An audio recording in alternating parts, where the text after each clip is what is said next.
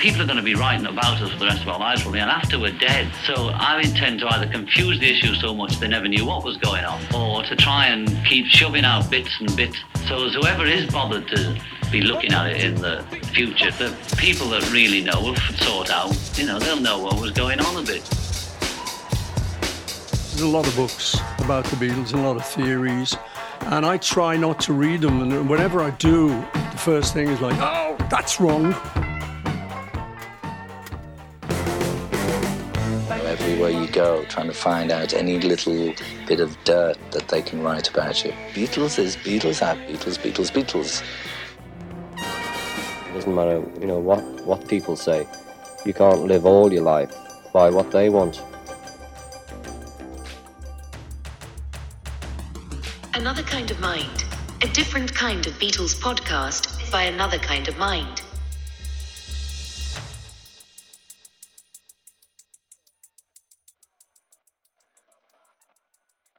Welcome to Strange Bedfellows, an AKOM series about Yoko Ono and Paul McCartney's struggle over legacy after John Lennon's death.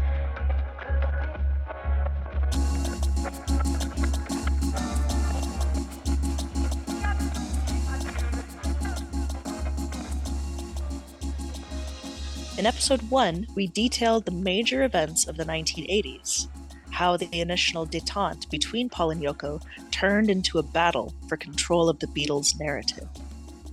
In episode two, we welcomed author Joe Hagan, who offered his insight into Yoko, Paul, and Jan Wenner, the Rolling Stone editor who fueled the public perception of an ongoing competition between Lennon and McCartney.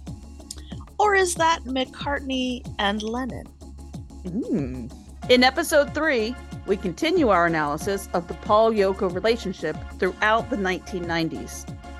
It's a decade that includes the tenderest of highs and the bitterest of lows for McCartney and Ono.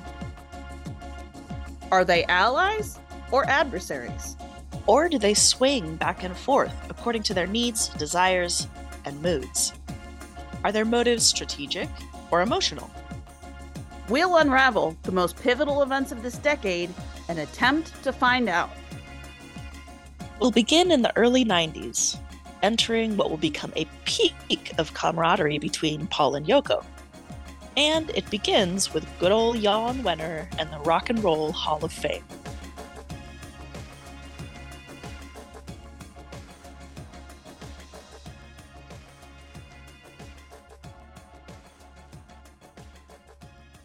Privilege for me to be able to do this tonight and come here.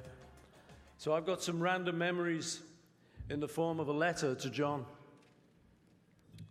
Dear John, So, as we all know now, Remember when we as detailed by Joe Hagan in Sticky Fingers, Paul was asked by Jan Wenner to induct John into the Rock and Roll Hall of Fame in 1994, and he did.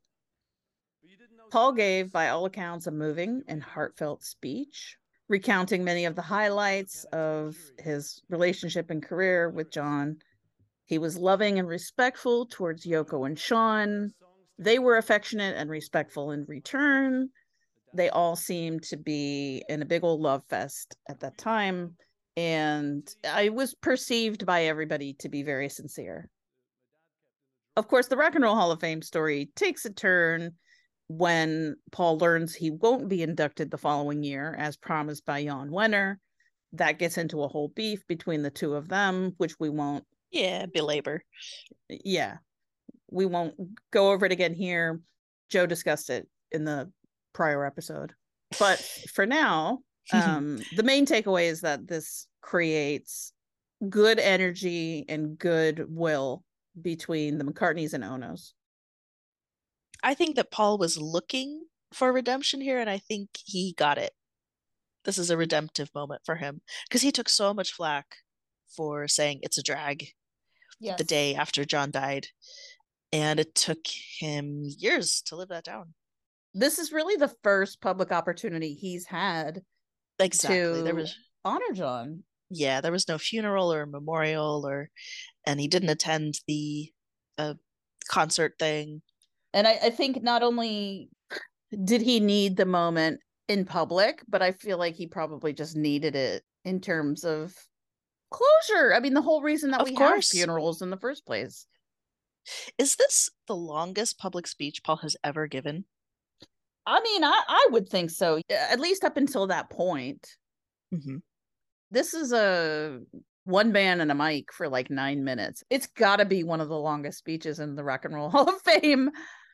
What what I find interesting about it is that it is so I mean, I don't want to say self-centered, but like it is Yeah. all about his John and his Yeah. relationship with John. It is Yeah. definitely not a recap of John's is solo personal. Yeah. yes. Which on the one hand, I get, you know, people could spin into being like, oh, it's so self-centered of him to just talk about himself and John instead of, you know, John's life as a whole. You know, you could think that, or you could think, well, they ask Paul McCartney, and this is Paul McCartney's experience, and he cares about his John, the guy he knew. You didn't know that guy.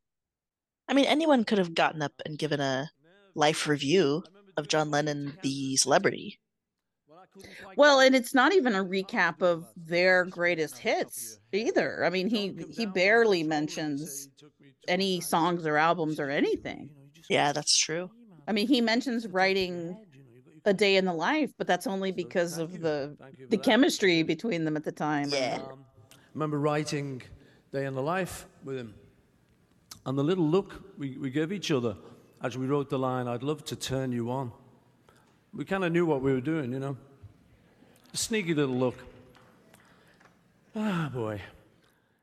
And then After Yoko that, comes into the Uh, there was picture. this girl called Yoko, Yoko Ono, who, who showed up at my house one day, and um, it was John Cage's birthday, and she said uh, she wanted to. He get hold of sweeps over a lot of stuff. It's basically like kind of just ends at Sergeant Pepper for him. And then he's like, then Yoko comes in, and the next thing you know, you're living in New York with your beautiful baby. you know, wow. Yeah. there was some nice phone calls. The Yeah. end. For anybody who wants to say, oh, this John Cage story, that's Paul's version of things. He said it on stage, John's induction, right in front of Yoko. Yeah. And she, and she comes on and gives him a big hug and says, Thank you, Paul. I mean, like, Right. I see no reason whatsoever to doubt the John Cage story. I think it's weird that he trots it out in this particular venue. I don't know if it's a little bit of a flex. oh, it's definitely like, and for the record, Yoko approached me, Beatle Paul of the Beatles. which is unnecessary. It doesn't have to be shady. It could just be I was there for everything, you know? Right. Mhm. I was there when your mom died. I was there when we had success. I was there when Yoko entered the picture. hmm Any which way, it's a flex. It might not necessarily be a dig, but I do think it's him trying to get that shit on the record. Yeah. Paul and Yoko, please talk about the emotional feeling of being here tonight and being together. May I say this, that I really think it's grand that he's come here, and I'm very happy about that, and I think that Joe would have been very pleased. And Paul, what do you feel emotionally to be here? Yeah, I feel great. I mean, you know, we just came right in um, uh, from England, so I'm a bit jet lagged, but it was um, beautiful evening, uh, just generally with all the other inductees and stuff. But obviously, this was the highlight for me. Um, seeing Yoko after quite a while, um, getting back together again, and getting back together and seeing Sean, who is uh, the son of my mate. And, uh, you know, it's just good to be back together again. Oh. Can you talk about your emotions? No. Um, that's a no go. Uh, yes, I very much enjoyed the flower arrangements here at the Rock and Roll Hall of Fame banquet. It was a fine salad. Uh, he's like, he's like, I gave Yeah, a speech. You think there's more in here? No, right? The gas Please tank go away. is empty. we're down to monosyllables at this point, people. Yoko looked amazing, and she sounded very sincere with Yeah. her. You know, it's it's grand to be here, Yeah. you can feel some love happening. and some awkwardness. Well, and I think just like trying. Yeah. I just wanted to talk a little bit more about what we ended the first episode on, which was this idea that Paul is beginning to shift the way that he talks about him and John in public. We introduced the idea, but we didn't really unpack it. Maybe it was because of what Yoko told him about, John's feelings.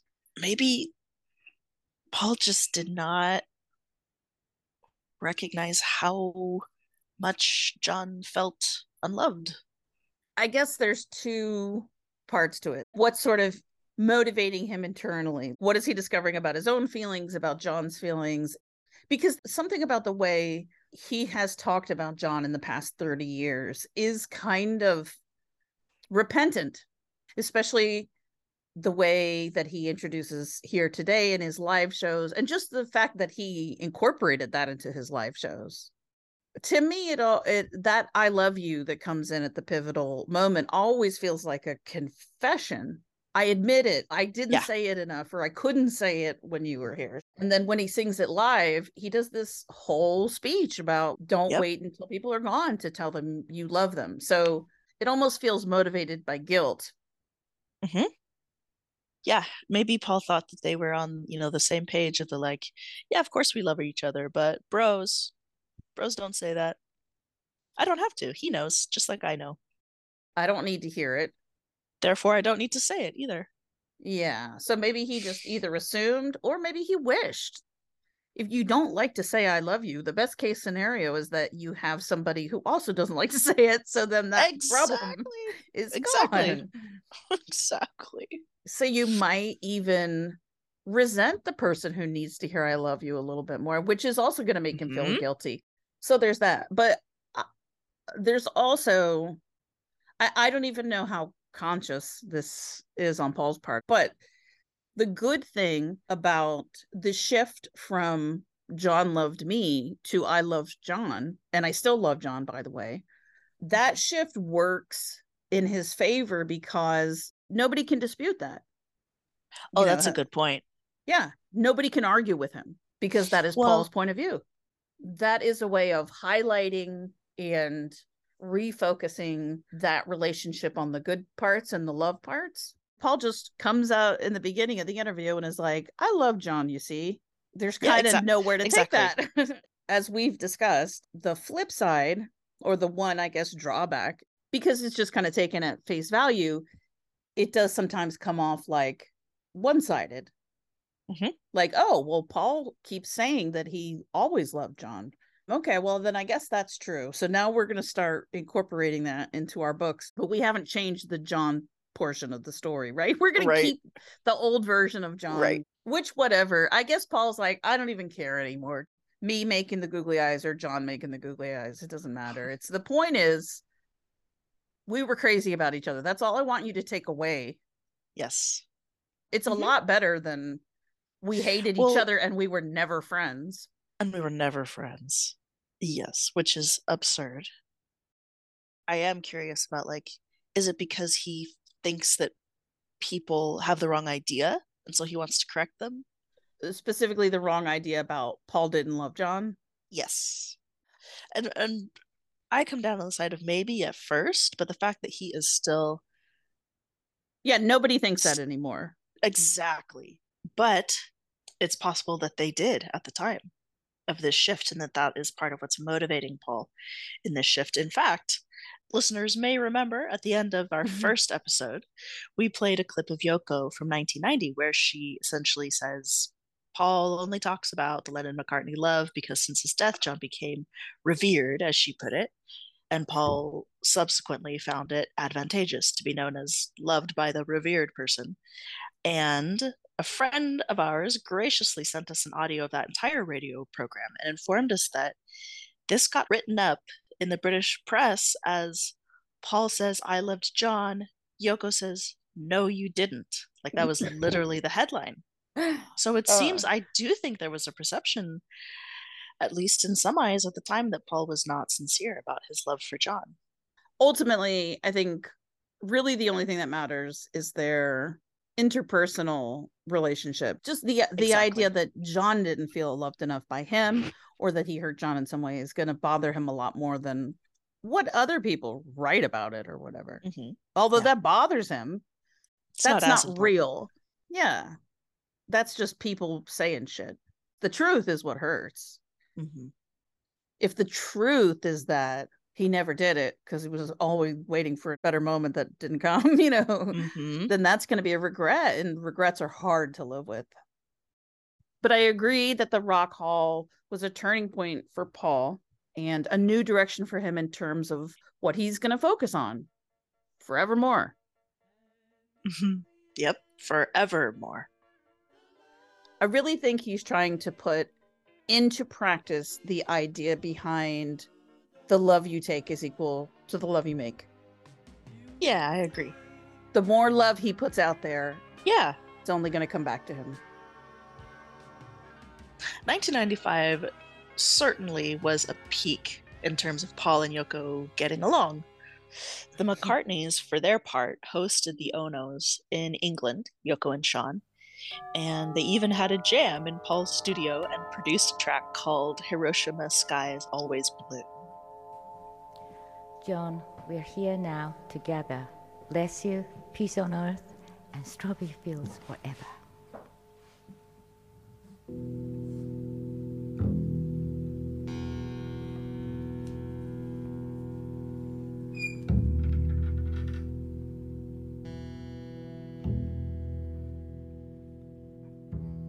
What was that like? I mean, is Paul is Paul in his hey, I'm cool and groovy, whatever, let's see what happens, or is he kind of like, um, whatever. I'll accompany this weird person in in the interest of harmony. I think jamming is just something that Paul really enjoys doing. Right, right, right. And also probably something that makes him more comfortable than sitting Mm. around doing chit chat and small talk. Sure. So probably he was like, uh, absolutely, let's do it. This is much better. Yeah. Most sort of extended family, if they're getting together for an awkward sort of family reunion or whatever, Mm, they mhm, it's would what, kick a football around or Exactly. Play categories. that, this is kind of a version of that. I don't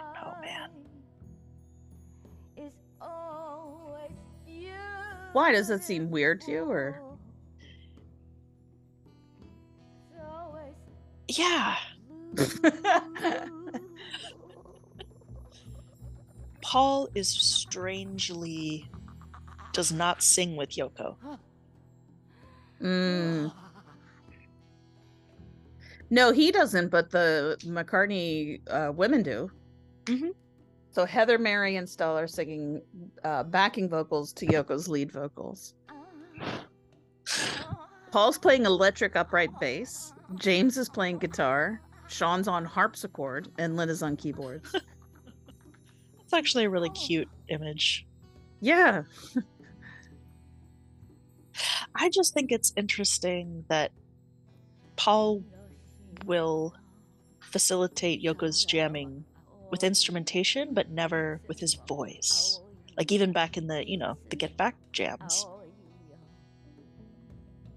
yeah. And he he's such a like Joiner usual Yeah, with singing, you know. He doesn't want to sing with her. Yeah. Yeah.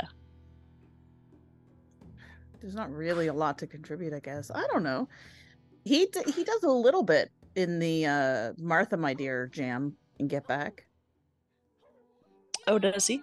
just a little bit at the end he kind of does a few yelps and, or yops or whatever He's busy. John. and also if she's like both wailing and then punctuating the wails with screams i mean she's kind of taken up the whole space you know Right. Then again, Heather, Mary, and Stella found a way to do backing ooh ahs. So Right.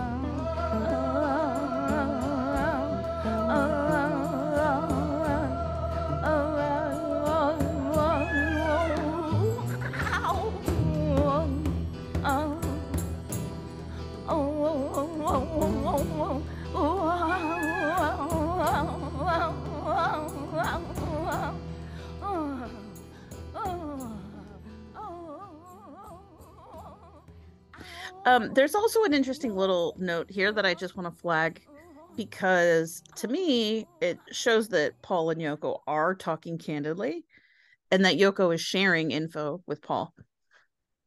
We're going to dig into this a bit because we feel it's important, not just to Paul and Yoko, but to Paul and John too. Yeah, so um maybe go put the kettle on. Settle in, fluff up your pillow. So in 1995, Paul remarked, I was told recently by Yoko that one of the things that hurt John over the years was me going off and doing the family way. And he discusses this in more detail elsewhere. But the mm-hmm. point is that this is something he did not know until Yoko told him. Right. Meaning that John never said anything to Paul about it. Right. Number one. And we know from the first episode and the whole, uh, you know, calling up Hunter Davies incident that that was a thing Paul was wondering about. And that was uh, one of the first issues between him and Yoko is why is she saying this to the paper but not to my face? What are these things that I did to hurt him that she won't tell me about? Mhm. And maybe it was in that period of the early 90s when they were getting closer around the anthology time, around Hiroshima Sky time. Mhm. You know, maybe she, she's opening up to him a little bit and giving him a little bit of what he wants from her, which is information. Yeah. Some clarification. If he is still trying to process all of this unexpected information that came out after John's death, and he still is trying to contextualize it and and kind of saying, okay, well, obviously there were things at play that I was not aware of. Yeah.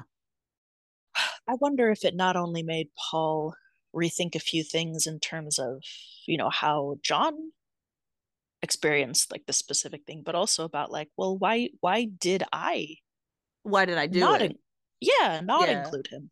Yeah. Because then we get that quote about how it's oh God, how it's like women these days. You want to get, you know, out from under the shadow of the husband and go and have their own, you know, more independence.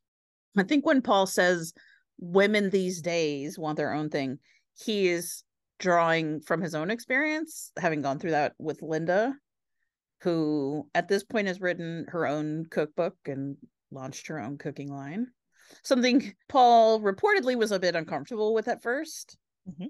but definitely supportive of in the long term. Right. Makes perfect sense that Paul would want to stretch his wings a little bit on his own. Well, it's like he's within his right to do that, and that's that's fine. However, you know, once you say that out loud and you realize, oh well, I what I really wanted to do was something without him. Mm-hmm. Yeah, that was part of the appeal. For me, it was very interesting because, you know, it allowed me something on my own. You know, like women these days want to get away from their husbands and get a life on their own, you know. It was a bit that, because the Beatles was a bit like a marriage. So it was quite good to just get away, do something on my own. Um, I think if I'd known that John was disturbed by it, I would have just asked him to join me. We could have done it. It would have been no problem. But I like the idea of doing something solo, just for a change, because everything we did was a four-headed monster. You know, so it was quite nice to get away. It was a good break. He's like, I just really wanted to do something without him. And then he circles back and he's like, but if he had said something to me, we could have done it together. Sure. which I think is kind of his way of saying, like, if I had known it was going to become a huge issue and that he was going to take it so badly, if that was part of my cost benefit analysis, I might not even have done it. But he's mm-hmm. also trying to assert his right to do it and defend his want to do it. He even used the example of like, John was able to write books Yeah, and go off and do a movie. and, and literally go off and do a movie like at the same time, like contemporaneous to Yeah. this story. Exactly. So yeah, I wanted my own thing. Why do I have to share all my stuff? And yet John can have his own things. Mm-hmm. well, and you know, for another point, what reason does Paul have to think that John would enjoy doing a whole bunch of orchestral music? Well, that's another good point too. I don't think he did. Isn't- I don't think so either. Isn't John in that scenario sitting there with Paul and George Martin going, Ugh, boring? Yeah, yes. Like, come on. Paul, play with me. It's not that John wants to do it. He just doesn't want Paul to Right. do it by himself. Yeah. Like the biggest takeaway we get from this is that they are not communicating at Right. all. They have anxieties and fears they're not talking to each other about. I don't think John is sitting down going, "Oh, well, well, I did do the movie and I did do the book, so it is normal for Paul to want to do this." And Well, right. Obviously, he's not doing that. Why was he under the impression that they were going to do it together? I mean, it could be something as simple as like they were talking on the phone and Paul says, "Yeah, they they offered us to do this film." And John said, "Oh, yeah." I said, "Yes." So that's happening. And John's like, "Oh, okay." but he but by us he meant me. Right. That sounds plausible, doesn't it? Yeah. Yeah, Paul. I mean, Paul says us all the time when he means Yep. me. Oh, he does. And John wouldn't go, "Wait, wait, wait, wait. Who's us? The Beatles or me and you?" Mhm. I would ask that. I would offer a follow up question, but I could see where John might not. Mhm. That could be fact checked pretty easily, though. Like, where did this offer come from, and was it presented to Paul? It, it seems to me that it was an offer to Paul because if it was an offer to Lennon McCartney, when they got the result back, they'd be like, "Why isn't this Lennon McCartney? Why is this only Paul McCartney?" You know what I mean? Like, if if you're contracted for Lennon McCartney, you're going to want Lennon McCartney. You're not going to want just Paul. And if the publisher just wanted the name Lennon McCartney, they certainly could have called it Lennon McCartney, even if it was just Paul mm-hmm. composing, because there's obviously precedent for that too. Right. Okay, so Paul goes on to say, I didn't know until a year ago that he wasn't pleased. He always told me fine, because he'd been acting in a film. He did a film called How I Won the War. So we started to do mm-hmm. little solo things just for a change, just for a break. And so I assumed, I asked him, Is it okay with you? He said, Yeah, fine, fine. But Yoko told me that he was actually a little bit put off by that because he hoped probably that I would say Lennon McCartney will write this together. But to me, it seemed a good opportunity to get away of what I did normally. But Yoko just told me apparently John was a little bit hurt about that, which is sad. But we did actually talk about it. He just never told me at that time. He probably just covered up. I wonder if this was one of those things maybe that didn't bother John so much at the time, but then Mm, after, you know, after things started to mm. to go bad, you look back and retroactively maybe assign things significance. Or are finally able to acknowledge the hurt that you did feel at the Yeah, time, but yeah. repressed or, or whatever. Yeah. Well, when he talks about it on the set of the movie, I wouldn't say that he sounded gung ho to do the movie exactly, but he did sound like he was looking forward to having a project with Paul as soon as he got yeah. back. I know we've got music to write as soon as we get back. And Paul's just signed us up to write the music for a film.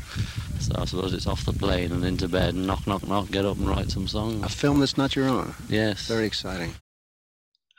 Which, you know, made me which makes me wonder, you know, how how did Paul keep him out of it?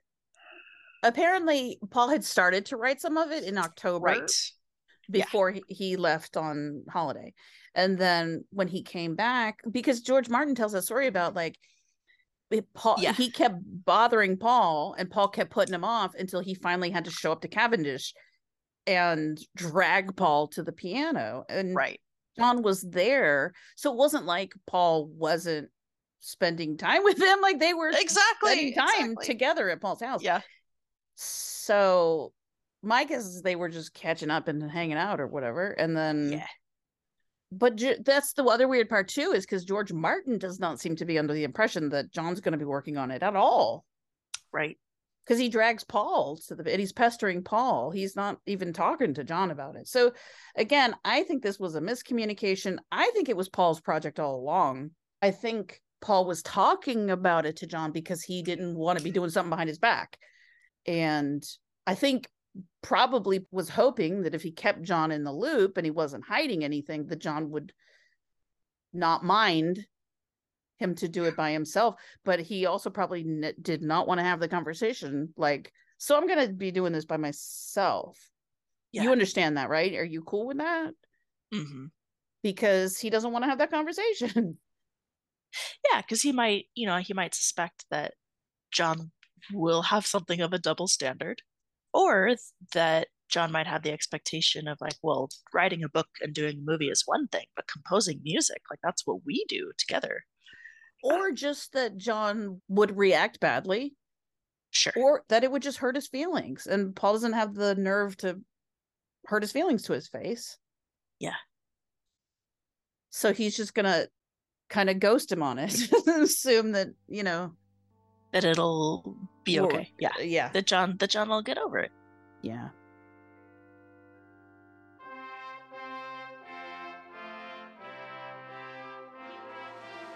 We recently discovered an article, a contemporaneous article from late 1966 on the oh, family way. Yeah. Shout out to the McCartney Legacy for posting this. Thank you very, very much. So it's a nice little profile of Paul McCartney published in the Sunday Times supplement on January 22nd, 1967.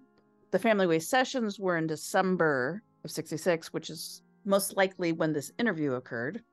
He's talking about the Family Way, explaining what it is, how he doesn't write musical notation, but he, you know, writes the music and George Martin helps interpret it. And Paul says, I want these instruments to go here. And he can kind of guide the orchestra, you know, the typical Mhm. stuff. But it's also a, just a nice profile of Paul at this moment in time.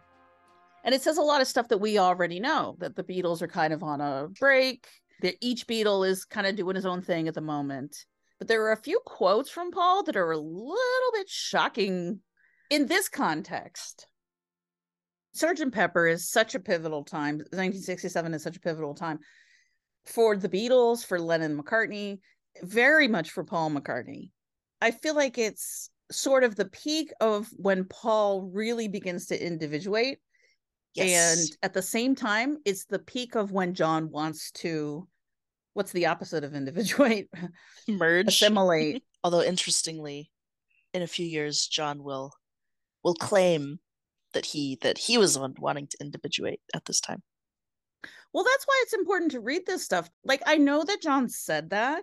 And Exactly. to a certain extent, if that's what he said, then you're kind of bound to assume that he means it and that he's not lying and he's not rewriting a different story. Although people do that all the time when they break up with people. Yes, they do. They definitely do. But it, it's important to go back to the actual record of what was happening at the time.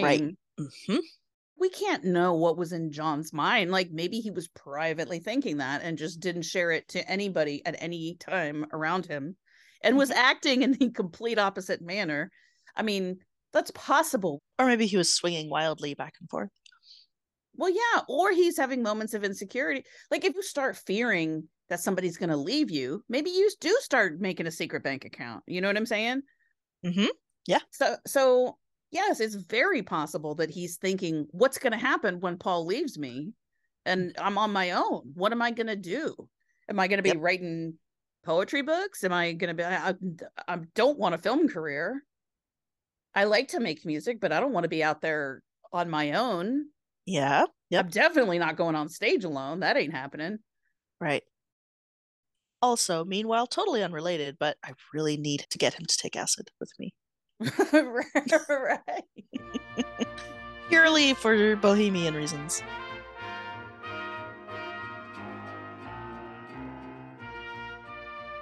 Back to the article. Here's McCartney's thoughts on growing up. We've all of us grown up in a way that hasn't turned into a manly way, it's a childish way. That's why we make mistakes. We've not grown up within the machine. We've been able to live very independent lives. Now we're ready to go our own ways. We'll work together only if we miss each other. Then it'll be hobby work. It's good for us to go it alone. Hmm. Okay. So some seeming non sequiturs at the beginning, but, but not sure. what manly and childish and machine has to do with anything. But we're ready to go our own ways. We'll work together only if we miss each other. If he meant that, that's huge. I think this is a role reversal of 1969 because in Get Back, obviously, we can see Paul is the most insecure about losing the structure of the Beatles and going on his own. I mean, Yes. he, he would agree with that. Totally. Yeah. Whereas by contrast, in this period, late 1966, Paul appears to be the most secure and optimistic about a potential future without the Beatles. Right. Versus John, who feels very insecure about it. It's pot like I have to voice that it is possible that this is bravado here on Paul's part, or he's maybe he's mad at John or the other Beatles, But for what? or or I don't know. I'm just saying. Maybe, but I don't think he's because he's not grinding an axe at all. I think he's just excited at the opportunities that lie ahead for him and exploring different avenues and thinking about different career paths. Like I really do. Mm-hmm. That's why I think he's talking about growing up. Like all of them, he's excited to shed that Beatle image. You know, he doesn't want to be that anymore for sure. But I think he also is like thinking about his future and like what's he going to do when the band goes away. I mean, I'm assuming that he's assuming that John's going to always be there and that he's all they're always going to be able to write songs together. That's true. Yeah. Again, Yeah. the Beatles don't necessarily need to be together as a band for John and Paul to work together until they're 60. To me, he just comes off as confident and happy. Mhm. Also, we know that's John's perspective, at least in retrospect, because two days after the divorce meeting in 1969, he says of this period, my depression lasted nearly two years and I was still in it during Pepper. I know Paul wasn't at the time. He was feeling full of confidence. Yeah. And I was going through murder during those periods.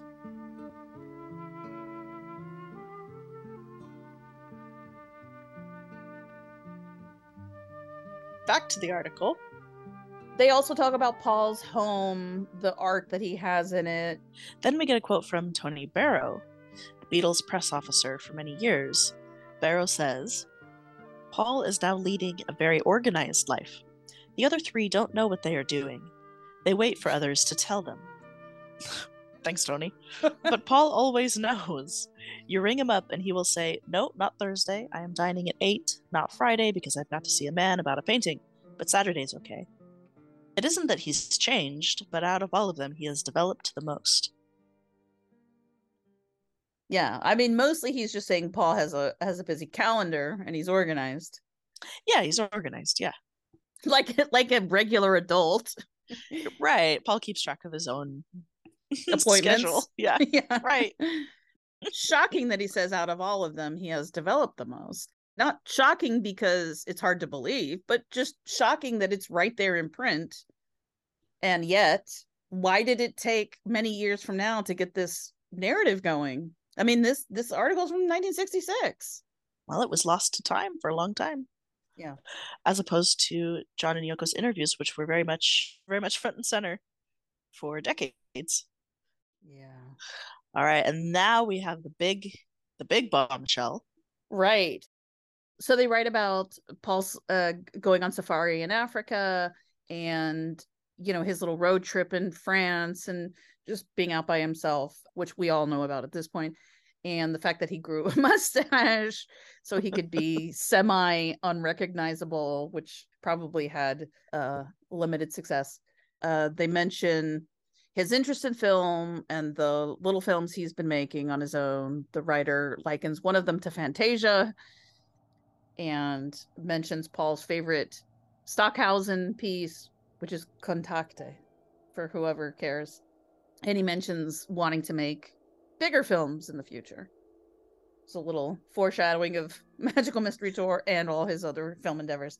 But the real headline is this seemingly uh, innocuous quote that's kind of buried in the middle of the paper. Yes, by way of explaining the mustache, Paul says, It's part of breaking up the Beatles. I no longer believe in the image. I'm no longer one of the four mop tops.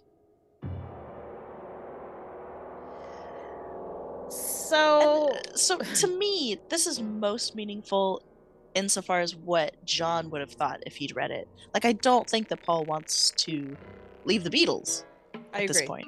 I agree.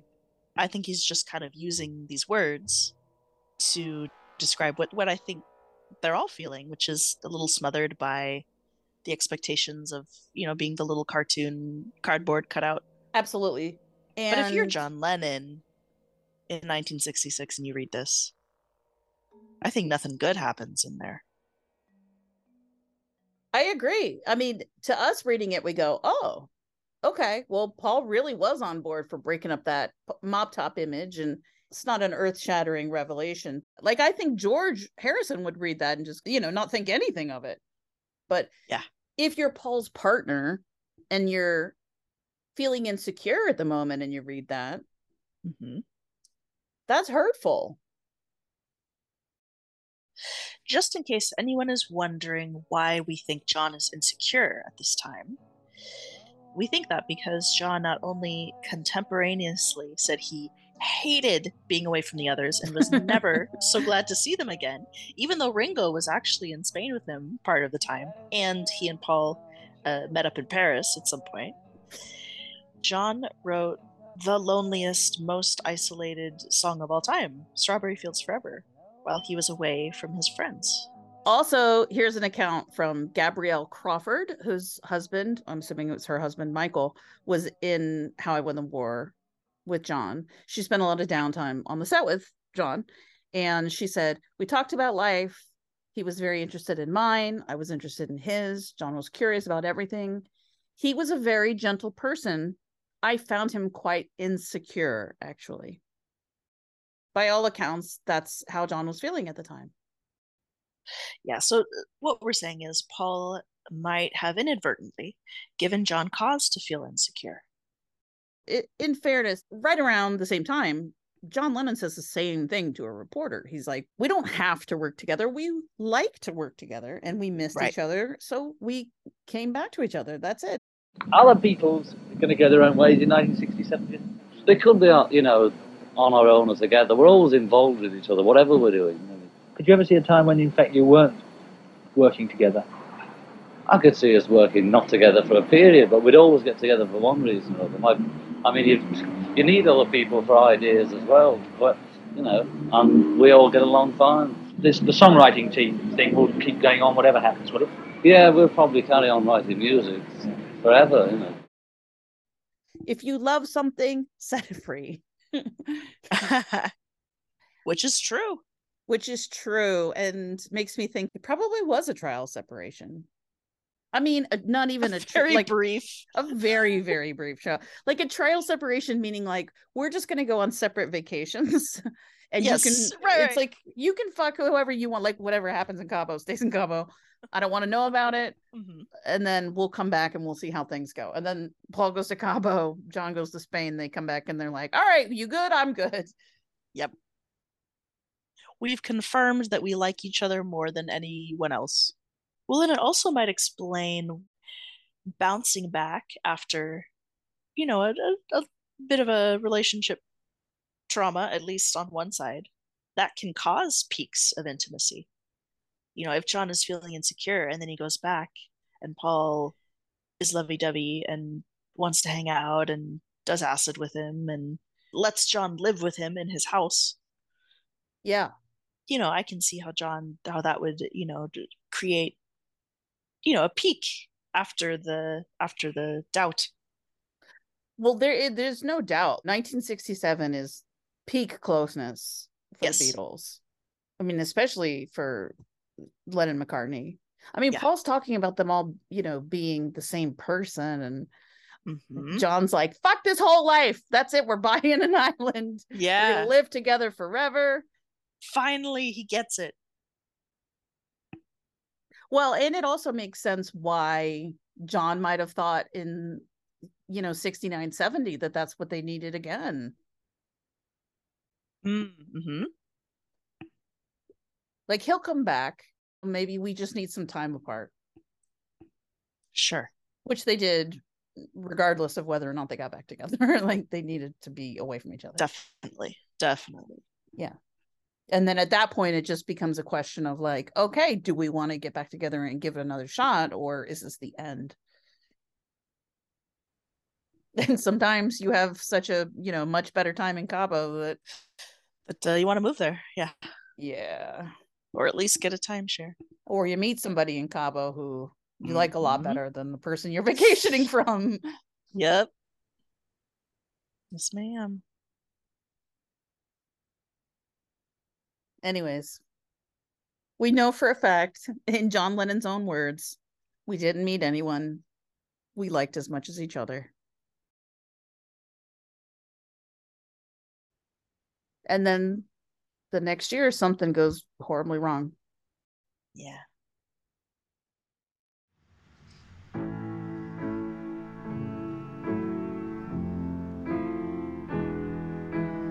But back to the mid 90s. Around this time, Paul begins work on the Beatles anthology along with Ringo and George.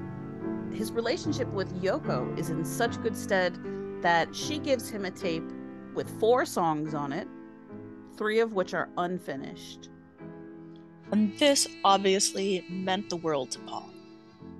He has spoken many times about how moving and special the experience was to be able to sing with John again. And by the way, I recently saw a quote from Paul about "Free as a Bird" mm-hmm. and the the extra lyrics they added. Paul had, I guess, he had written some, and George was like, "No, those aren't good."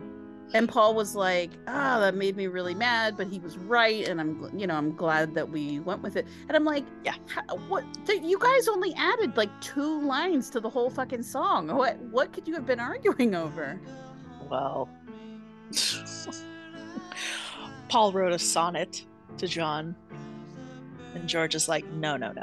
but they're already pretty sappy. So this is the, Yes. the, the only lyrics they they added were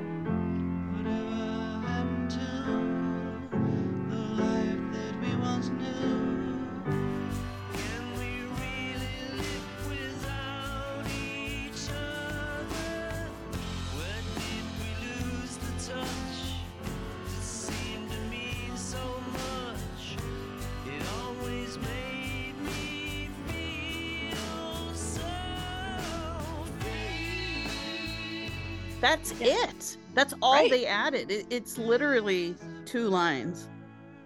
Yeah. Paul says, quote, he was right, meaning George, but it was a little tense for a moment. So maybe his first attempt wasn't full hearted. Like, I don't want to say half assed, but maybe it wasn't as Open. Yeah. Oh, yes. yeah. Personal.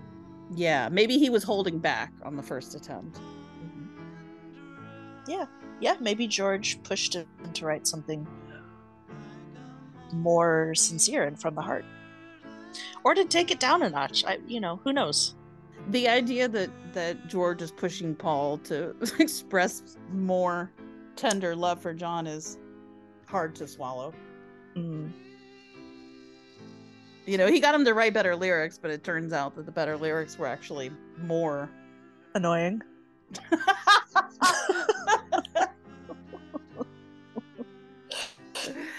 yeah. Not that we actually know how George felt or what he said. We're just we're just goofing. But I I do love that coupling. Whatever happened to the life that we once knew, can we really live without each other? Like I think that's a really strong lyric. And that's Yeah. Lennon McCartney. Yeah. Call and response. Yeah, writing together. That's good stuff.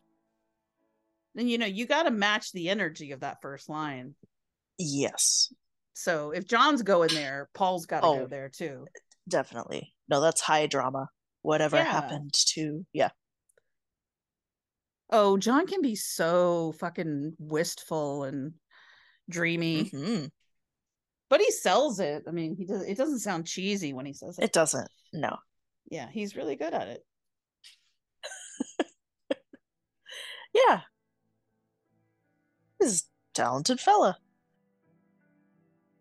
So the Beatles completed two of John's unfinished songs. One was Real Love, and the other was Free as a Bird.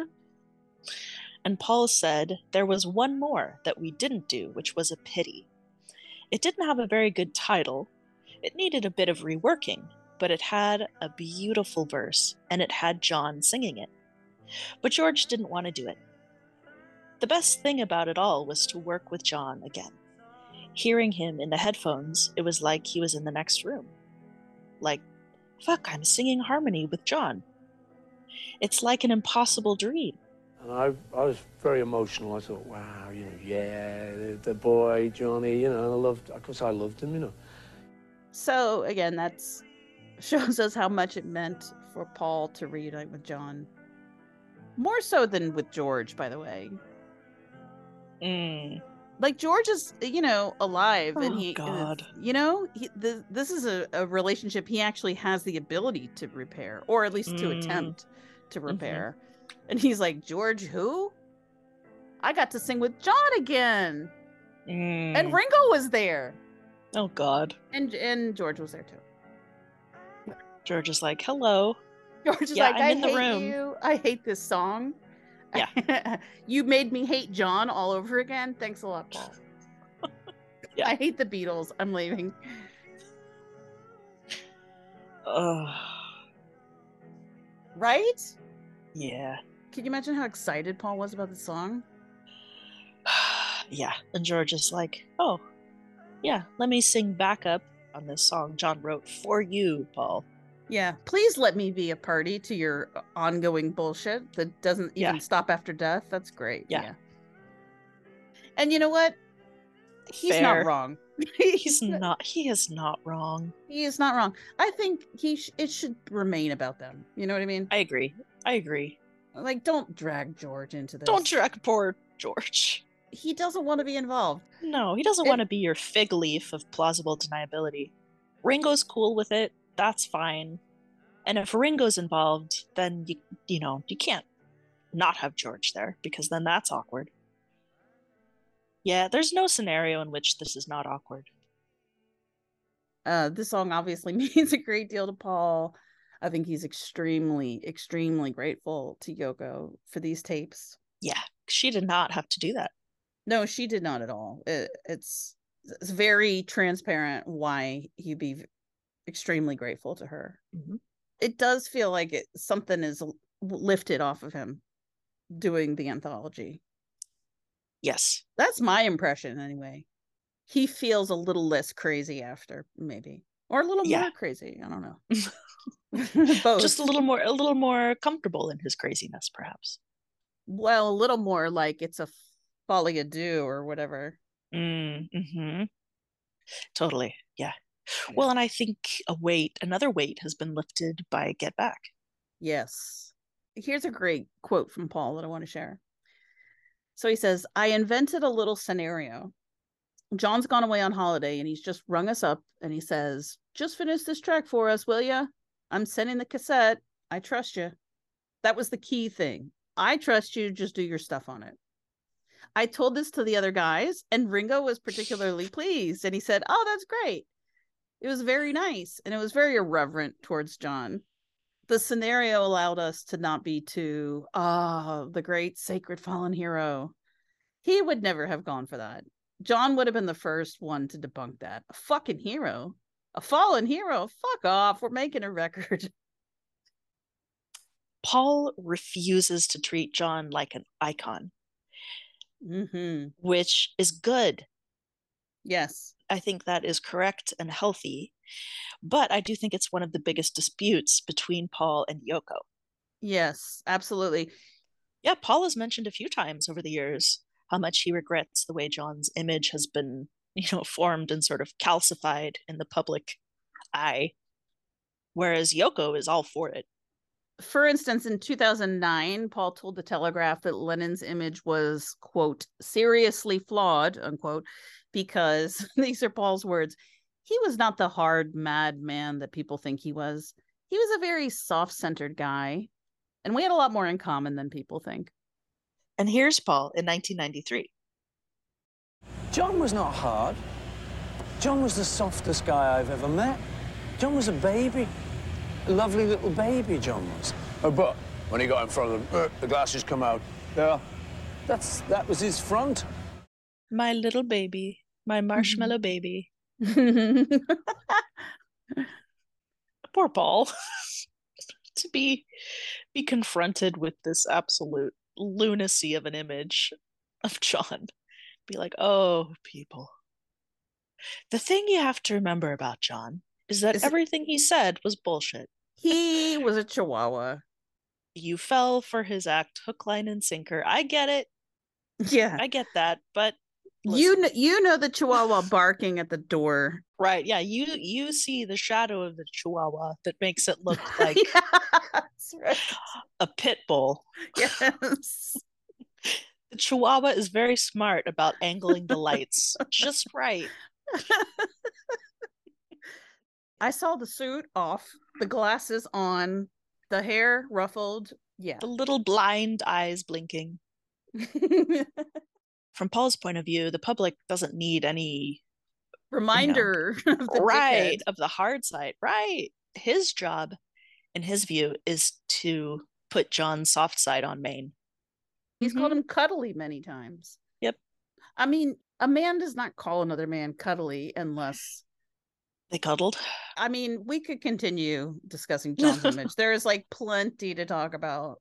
But for now, we want to focus in on the reverence and sanctity that Paul objects to. But which I think Yoko very much embraces. Absolutely, yes. Yeah. She worked hard to fortify that, you know. Yes. Not only after his death either.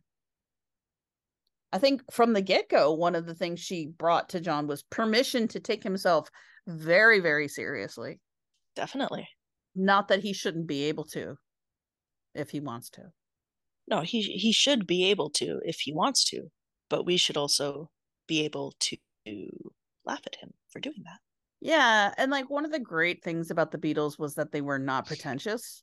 I'm not saying it's wrong to be pretentious, but definitely Yoko's art is pretentious. Mm-hmm. Oh yeah, which you know, which is kind of fun. Like there's there's a place Yeah. for that. I agree. I don't begrudge her that. I agree. And obviously, John was attracted to it. Speaking of which, there was a seemingly minor dispute during the Beatles anthology over the origin of the Beatles' name.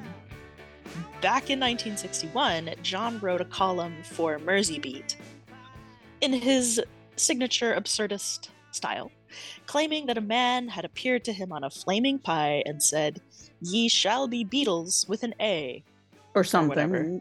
So apparently, during the making of the anthology, Yoko insisted that this be treated as a genuine vision on John's part, rather than just like a goofy piece of creative writing. Yes. And apparently, it was like a non-negotiable demand. Yes. They had to take out the entire thing from the anthology. So here's here's what Paul had to say. John wrote a piece called On the Dubious Origins of Beatles.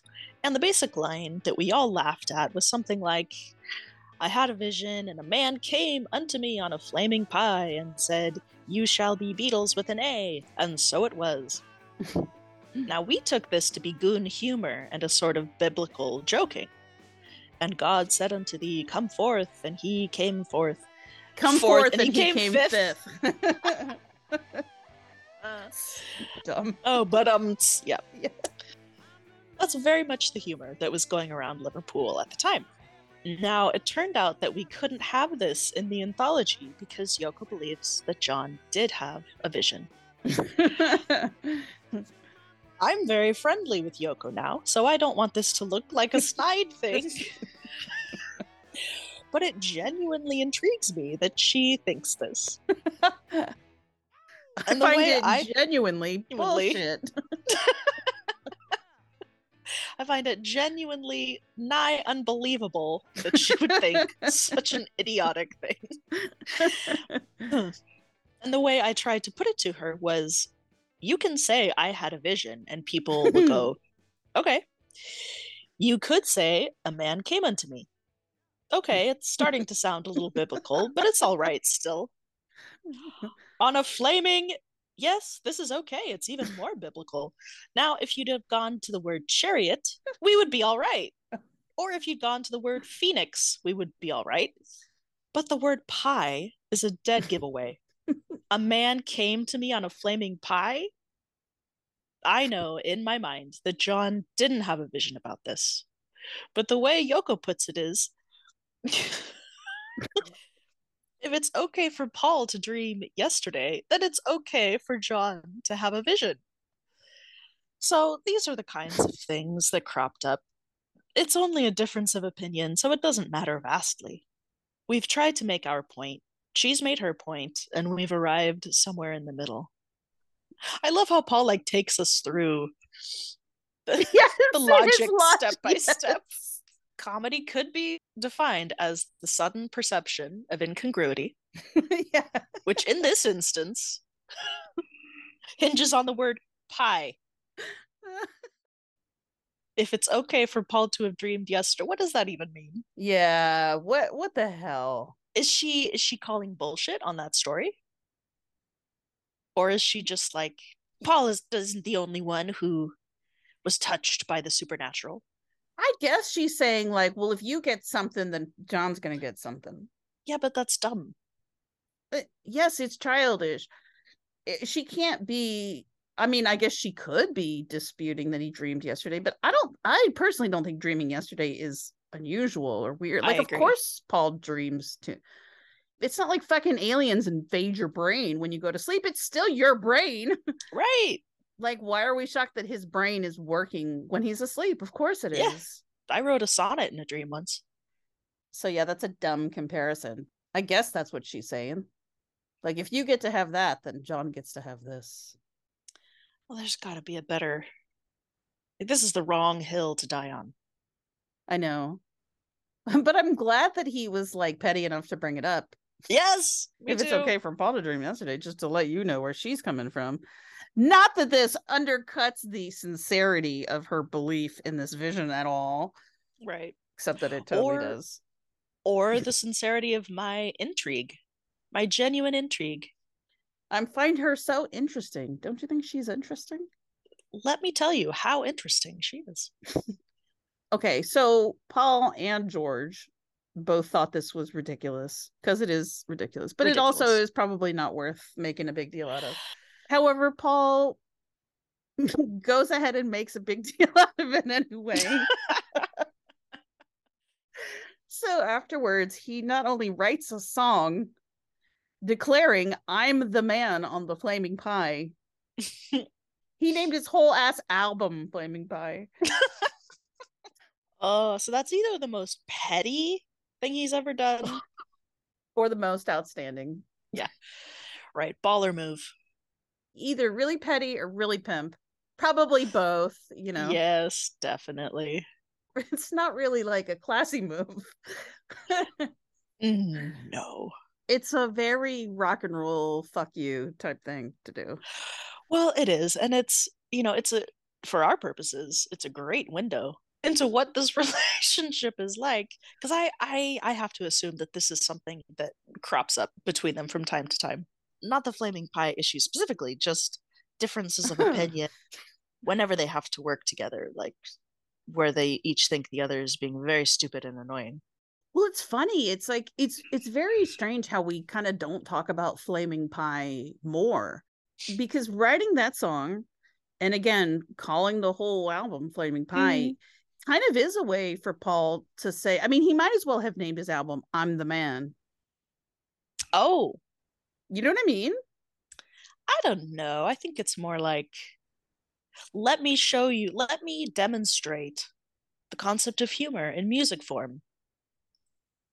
And perhaps that will get through. I don't think, I don't, I think the man on the flaming pie is a character, like a sketchy character. the, like the character might be saying, I'm the man, but he's like unhinged and unreliable. So I, so I don't, if Paul like if Paul's taking on that character, I, I don't see it as Paul saying, I, Paul McCartney, am the man. He's inhabiting like a sketchy braggart. Yeah, it's definitely exaggerated for sure. It's like a caricature. Yes, yes, there you go. yes, of course, the man on the flaming pie is a is a character, and it's just a goof, and he has plausible deniability about it, right? Mhm. It's uh, like I I like it. I I think it's oh me too. Whatever. I don't take it any bad kind of way, but it's a definite dick move. Well, you know, yeah. it's kind of like you know what? Shut the fuck up. Yes. I'm the man on the fucking flaming pie. Fuck you. My whole album's flaming pie. Suck on that. The walrus was Paul. This is a chapter heading in many years from now. The walrus was Paul. Mm. Because John tried to like, I'm the walrus. He like tried to take it back afterwards. Yeah, he did. Paul's like, fuck you. He did. Have this have this crumb. You did a good job. You can have the credit. I don't want it. Wait, I changed my mind. I want the credit. Yes. Yeah. Now Paul's like, I'm the man on the flaming pie. Mm. How about them apples? Well, George didn't George say once in an interview, like sometimes I was the walrus too. Well, and then there's a quote from Paul where he says, Well, sometimes John was, sometimes I was. We switched it up according to how we were feeling, which makes me think, does the walrus actually mean something to them? In their dumb, coded whatever.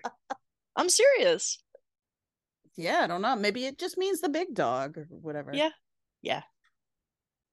But it, but if he's like, I mean, uh, listen, it doesn't mean anything. He could just say, "I'm the man on the flaming pie." It's a joke. It is. It is a Right. joke, right? Right. Yeah. But I, I do feel because like, since no one is that man, yeah, because he doesn't exist, then I can be. right. We're all, aren't we all a man on a flaming pie? But definitely the mojo of the song is like, "I'm the man." This is who I am. Deal with it. Watch this. This is Yes. easy for me, by the way.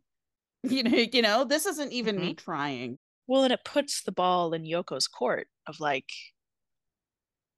right, exactly. Do you want to defend you- this, Yoko? exactly, exactly, exactly. Yeah, she's put in the position of either saying, well, that's not what I meant, which is a win for Paul, or of her having to defend this indefensible take, which is also a win for Paul. So, Exactly. So so he handled that one real smooth, I think. yeah, yeah.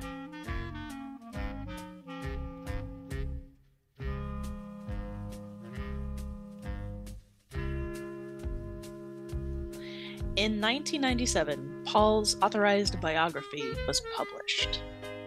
Many years from now. Mm-hmm.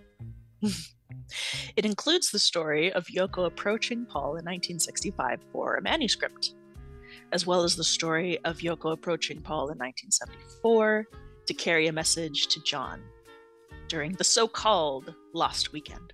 Mm. Yes. It also details Paul's involvement with the Indica Gallery and the International Times, written in firsthand detail by the proprietor of both, Barry Miles. Paul and Miles also detail Paul's interest in avant garde music and art in the mid 60s, his interest in Stockhausen and John Cage, his spearheading of the Sgt. Pepper album, and his fusing of avant garde techniques and styles into Tomorrow Never Knows and A Day in the Life, among others. Even though all of this information has been available for years to anyone who ever cared to do the research, at this point, no Beatles author had chosen to do so. So this information became quote unquote revelations to a public who had become used to thinking John was responsible for every single innovation in the Beatles' career. It's kind of disturbing because when you cross reference everything, like it's pretty easy to go back and find all of the film and interviews and publications of Paul at this time that support all of this. Mhm.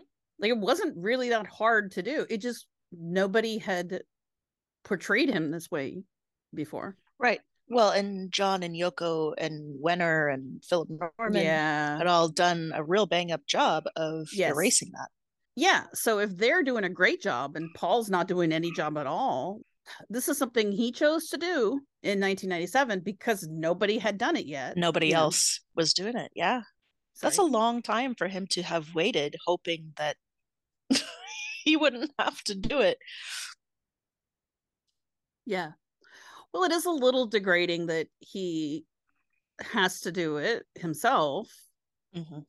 Obviously, like you said, he got to a point where he realized no one else is going to do it. So either I just sit around and do nothing and hopefully someone will take my case up in the future, you know, or Right. you could be proactive about it.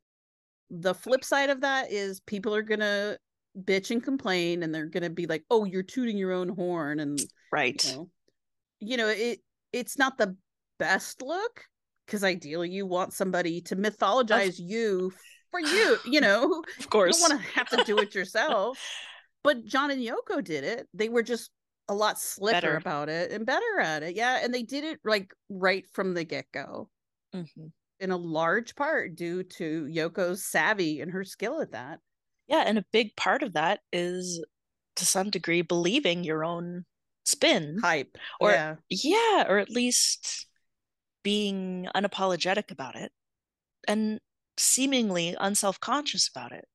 Paul is so awkward.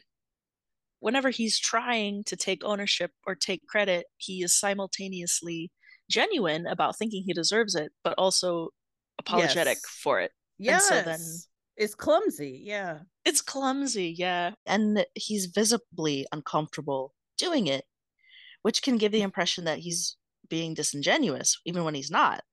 Like if if you're sweating, then that must must mean you are lying. Even if mm-hmm. the reason you're sweating is because you're afraid that people will think that you're lying, even though you're not. yeah, right. You know, it's like I- he he's gonna fail the lie detector test of saying his name is James Paul McCartney. Like, like, yes. in any case, Yoko must not have liked the focus in many years from now on Paul's verifiable, uncontested contributions to the Beatles in his own biography. Right. Because Yeah, shots fired. shots were definitely fired.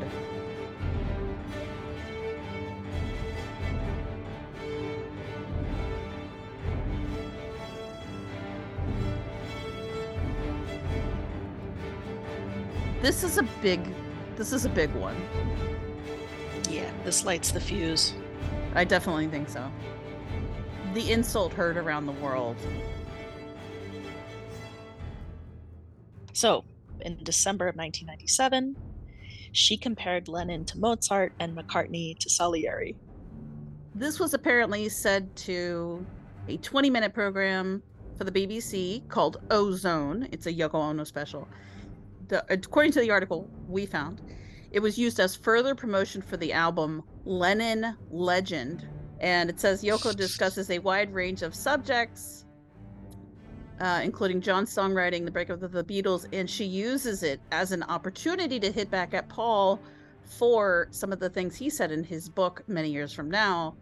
So th- this 1998 article is is claiming that this is a direct result of many years from now.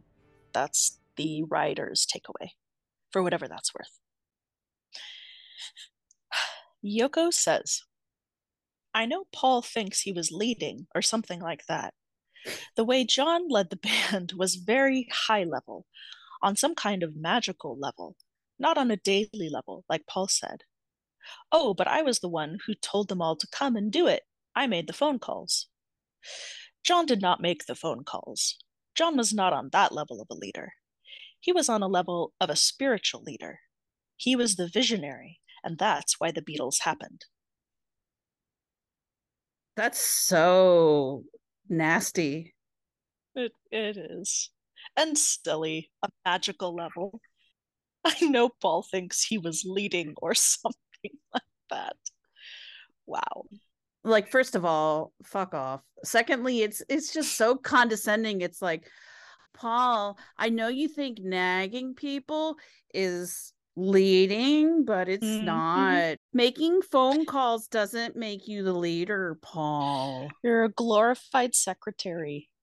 She's not even saying Paul is lying about things that he did.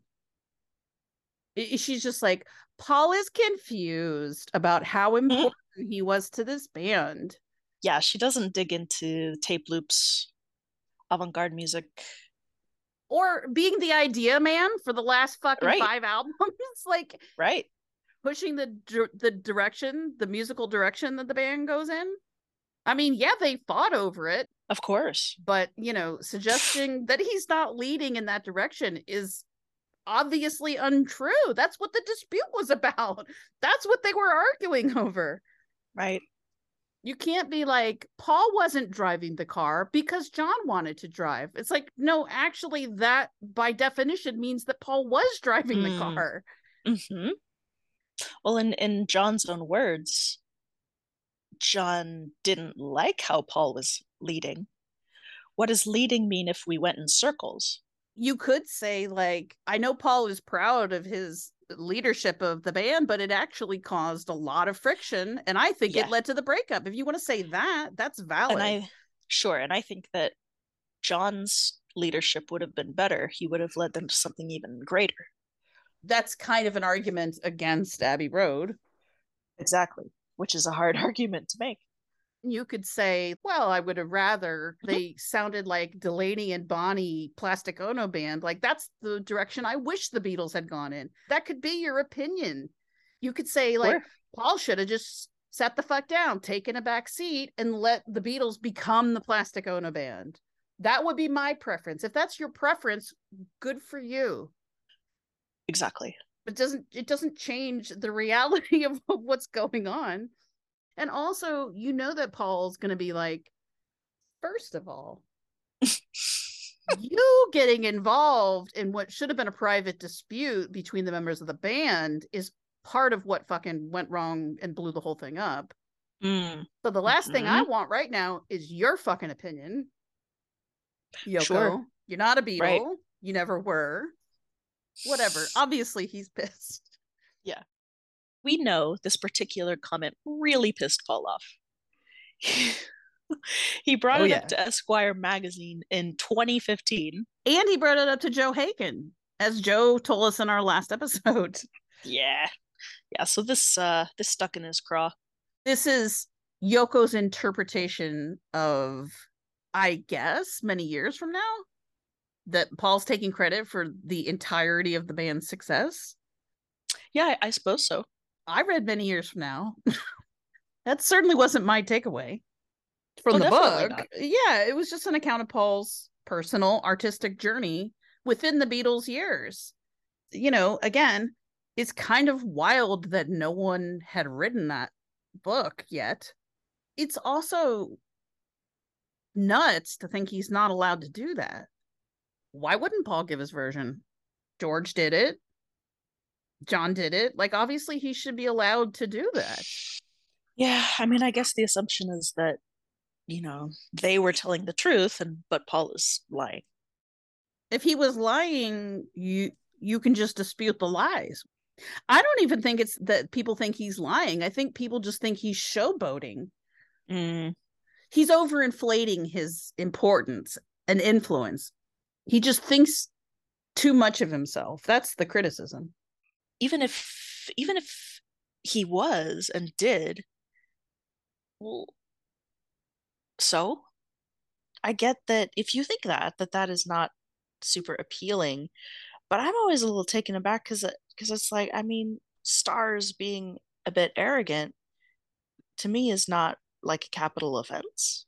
If somebody you don't like is arrogant, you're like, oh, that guy's arrogant, you know. But if somebody you do love is arrogant, you're like, damn right. Yes. arrogance is another word for confidence and it, uh, you know at some point it all gets down to who you believe has the right to be arrogant and who doesn't Exactly. Exactly. Who's And- entitled to their ego? right we're not having that conversation We're not.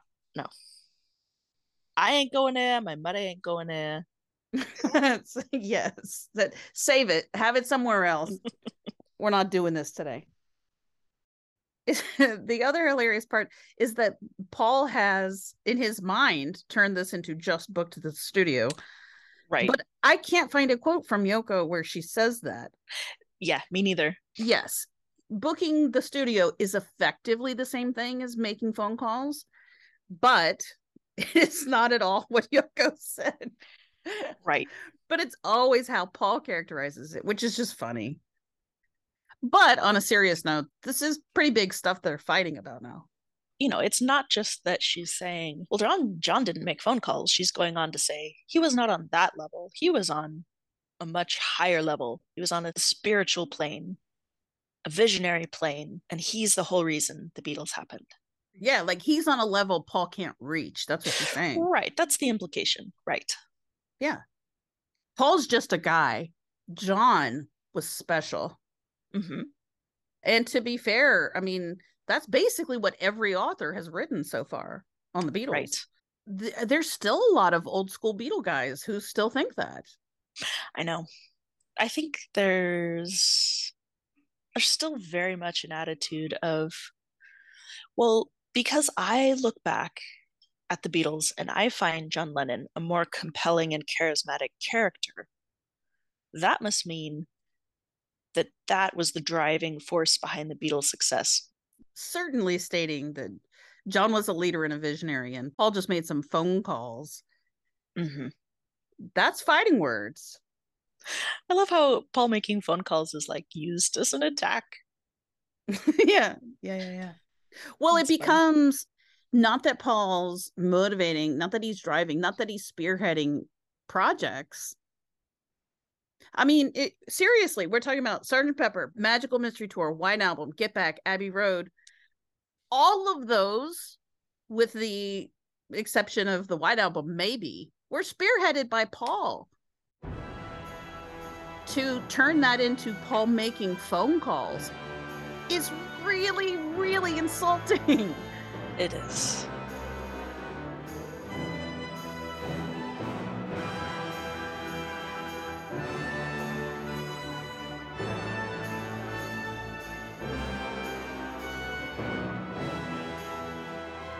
So that set Paul's fucking head on fire. Forever. Forever. Just takes one poke of the poker to get those coals burning again. Yeah. I think all the nicey nice during anthology times made Paul think, oh, well, this is a new page on my relationship with Yoko. Yoko and I are now friends, and we will be kind and civil to each other we're on the same team. But from Yoko's point of view, it's like, whoa, whoa, whoa. No, I will let you have, you know, this far and no farther, Paul. Yeah. You can have this, this, and that, but no way am I letting you be equal to John. Exactly. I think that's what it is. So I think, yeah. you know, she's like, here, you can have some of these shitty leftover songs. I'm willing to give you some some of John's love because I know mm. that you want that but make no mistake about who's the the head Beatle. That's always going to remain John. Mm-hmm. That's what we got into this for. That's what we built this shit on. Okay, right, John's right, at the top of the pile. And anytime you get too close to snatching that crown, I'm I'm on. You know, I'm there to check you. Yeah. So back to the ozone show. Here's the rest of what Yoko said in that BBC special. Paul is put in a position of being Salieri to Mozart, and it's sad. Because John passed away, people naturally have this strong sentiment towards him. Paul is always just encouraging people, not given the same compliment that they give John now. And naturally, they do that because he passed away.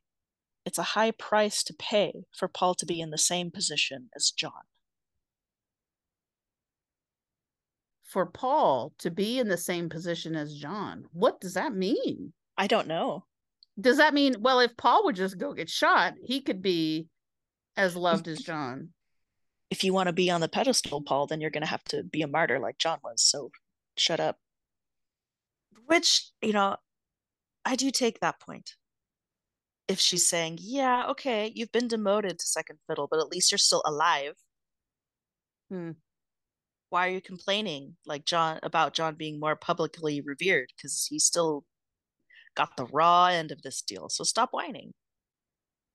Well, it's weird because she's at the same time she's saying John is leading the band on a very high magical level, not on a Mhm. daily level. You know, he's a spiritual leader and a, and a visionary. But at the same time, she's saying, oh, people just say nice shit about John because he's dead, which is Right. weird. What are you know. saying?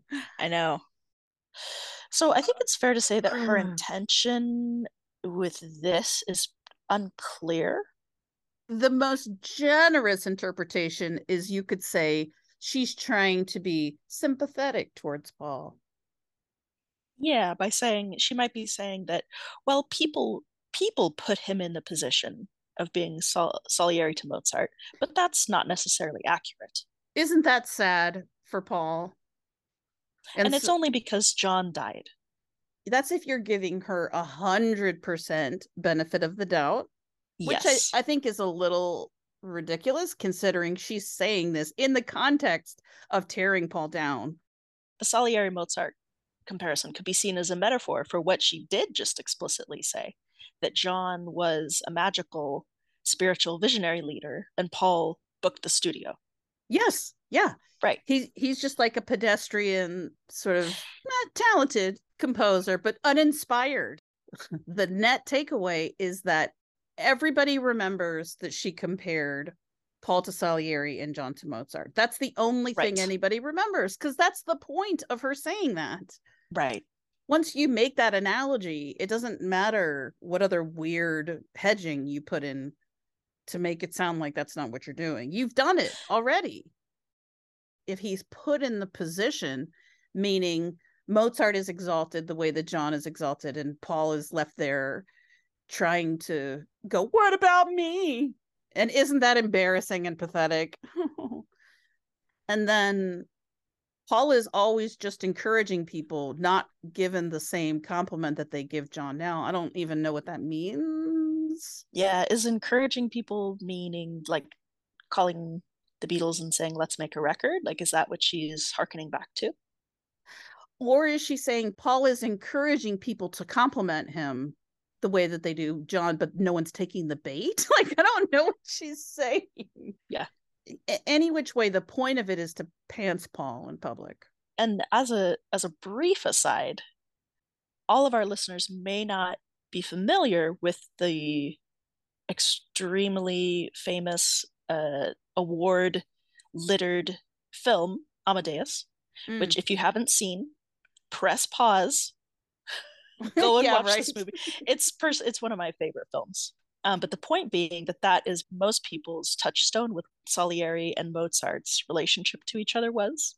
Yes. And Salieri was a wildly jealous of Mozart, uh, a paragon of mediocrity, and and had a hand in Mozart's uh, untimely demise. So it's a really it's a loaded comparison in Oh, oh yes. so many ways. Oh yes, oh yes. And also that Salieri basically goes mad after Mozart's death Yes, because he can't get anyone to listen to him. and has a long, slow, pathetic demise. Let's give her the benefit of the doubt for a second. If she's saying, look, the situation of John being murdered and leaving Paul behind as the survivor has put Paul in an awkward position where John is naturally going to be exalted and Paul is going to take a back seat at least for a while. It might take him a longer time to be appraised properly. Um, but he will. But in the meantime, it's making Paul's life a living hell. That's terrible. So I understand that. Like if she had said that, I wouldn't actually disagree with any of that. like that's kind of my position too. You can't make that analogy in public because that's not what people are going to take away from it. They're going to take away from that that Paul is lesser, talented, mediocre, and jealous, that he has spent his life trying to tear John down. Yes, that he's consumed with jealousy that John was touched by the gods. In a way that he wasn't. Yeah. Yes. And that that's his villain origin story, literally. right. Yes. Like I say, it's a great film. Go watch it. It is. Well, and also not for nothing, but that's also not reality. I mean, that's a it's a that's a film somebody wrote. You know what I mean? Like Well, exactly. Really not what it like it's a great story, but the, but it's takes Largely a lot of liberty. It, Yeah. it is. Yeah. E- even the For sure. synopsis for it says it's based on an urban legend. In any case, this comment is ironic in several awkward ways. Firstly, if we want to go there, and we really, really don't, but if Mhm. we wanted to make an analogy of the partner who was jealous and obsessed and wishing bad things upon his competitor, that's John. Ooh. Yeah. If we're going to make it a contest, you know, not saying they didn't have jealousies that went both ways, but Of course. Yeah. But if we're going to play an unnecessary and insulting zero sum game yeah, John where one that has to be Mozart and one has to be Salieri. Yeah. Number two, who composes delightful, memorable, iconic melodies with maddening ease? Oh yeah. Uh, Paul Paul is routinely compared to Mozart. I've seen that written in official publications multiple times. And if you are interested in this topic, we have an episode dedicated to McCartney and Mozart and the striking parallels between them. I've heard John compared to James Joyce or Oscar Wilde, wordmen for sure, but Mhm. outside of Yoko, I've never heard anyone compare him to Mozart. Anyway, this is pretty transparently just sort of a clumsy attempt to call Paul lesser than John. And I think everyone agrees that it was real tacky and embarrassing and ultimately reflected poorly on Yoko and came back to bite her in the butt. Based on every article that's quoted it. Yeah. I saw you sitting at the center of a circle. Everybody, everybody wanted something from you. In 1998, Yoko continued to unload against Paul and his claim about carrying Yoko's message to John during their separation back in 1974. Yoko said, Let him say what he wants to say. I feel that he has to say all of those things. But if he wants to get credit about it, why not? That's fine. I know that it wasn't true. I know that John didn't come back because Paul said a few words. Okay. All right. Um which which is both true Yeah. but also bitchy. Yes. Exactly. So we we unpacked this already in our pizza and fairy tale series, but uh to summarize, Yoko doesn't actually dispute Paul's account here. She just says that that's not why John came back to me, which like you said is probably true. But in fairness to Paul, isn't exactly what he said. Right. And to uh, you know to most people I think would appear to be her saying that Paul is lying. Yeah. Well, it gives the impression. I mean, by saying I know that it wasn't true, it does it does make it sound like Paul's spinning yarn. Mm-hmm. Yeah. Anyway, fast forward a few years to 2010, and Yoko will give a statement corroborating Paul's story, thanking him and gushing about how caring Paul was to intercede to help John. Right. So something good happened, I guess. Which one does she really feel? Who who who knows? Who knows? Who knows? But the point is that she did go to see Paul. She did ask him to help. Paul did deliver the message. You know, how influential that was in John's behavior, that is undeterminable. Yoko saying, like, that didn't influence John at all would be like, well, then why did you ask? Why did you get him involved? Exactly. What are you saying here? I think me- Yeah. even she thought that through and been like, you know what? This is not a good look for me. Totally. totally. Maybe I just pump the brakes and say thanks, Paul. Yeah, yeah. Maybe that's the the classier move. And it's very possible that Paul didn't know that John and Yoko were talking on the phone every day, so that would understandably give him the impression that he was carrying something to John that John didn't know. Right. That Yoko couldn't get to him herself. Although by 1997, he has to know the opposite, right? Because he's read uh, May Pang's book. Or we Oh, has uh, he? We know for a fact that Linda has read it. Mm. So if Linda's read it, then Paul knows everything that's in it. And Paul probably Oh, that's true. you know, may or may not have read it, but he got the Cliff's notes from Linda. But in any case, he knows. You know, he he knows there's all kinds of shit going on. This is his PR version, meaning he's giving a bite-sized synopsis of this weird situation, right? Right. Yeah. Which which is fair because he Well, what's he they're as well they're as mysterious to him as they are to Well, that's true too. to us too. He's probably ah, he's probably like, I don't know what what went on in their little mind game whirly gig merry-go-round they had going on. I just know the Yoko came to me. Exactly. Exactly. She said this, I said that. And now you know as much as I do. yeah, right, right. I mean, I think at some point he did say, and shortly thereafter he went back to her. So he does That's kind right. of imply Yeah, that's true. Yeah, he says which is sort of what he did. Paul's happy to tell that story, but I don't think it Yeah. bothers him nearly as much as Paul just booked the studio. Oh, definitely not. I don't know that it even bothers him as much as the about Yoko coming to him first in the 60s. I agree. Probably not top three. Correct. Yeah, I think it's a little further down on the list. So this is a blurb from the Chicago Tribune. I found many other papers who ran the same blurb. It's it's typical of how this remark will forever be referenced. It begins Yoko Ono says she was hurt that Paul McCartney didn't invite her to a New York memorial for his wife Linda. McCartney's spokesman said the event was for family and close friends only. The magazine said it's possible McCartney is still put off by a BBC interview Ono did in December 1997 when she compared her late husband John Lennon to Mozart and McCartney to the composer's uninspired rival Salieri.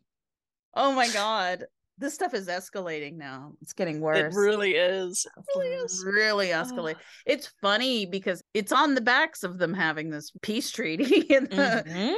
The mid 90s Yeah. and then it just goes nuclear. It does, yeah. I wonder if there was an unknown triggering event or if it was just, uh, you know, if if the if the nice times were an anomaly. Like if this is if being at odds is their default.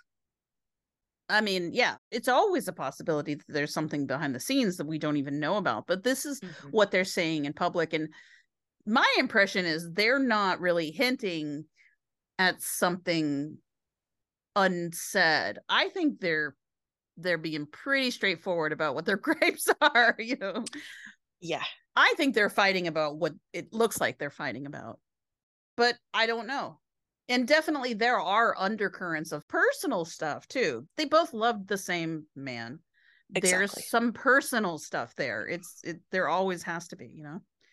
And also like they as we find over and over again as we continue to do this, like they never really are friends. They try to be friends, I think, a few times, but they just aren't. Yeah. Yeah, I agree. And that's why I like the analogy of family because you don't have to like your family, you know? You really don't. Certainly not. And a lot of people don't, you know, especially when there's estates and reputations and life's works at stake.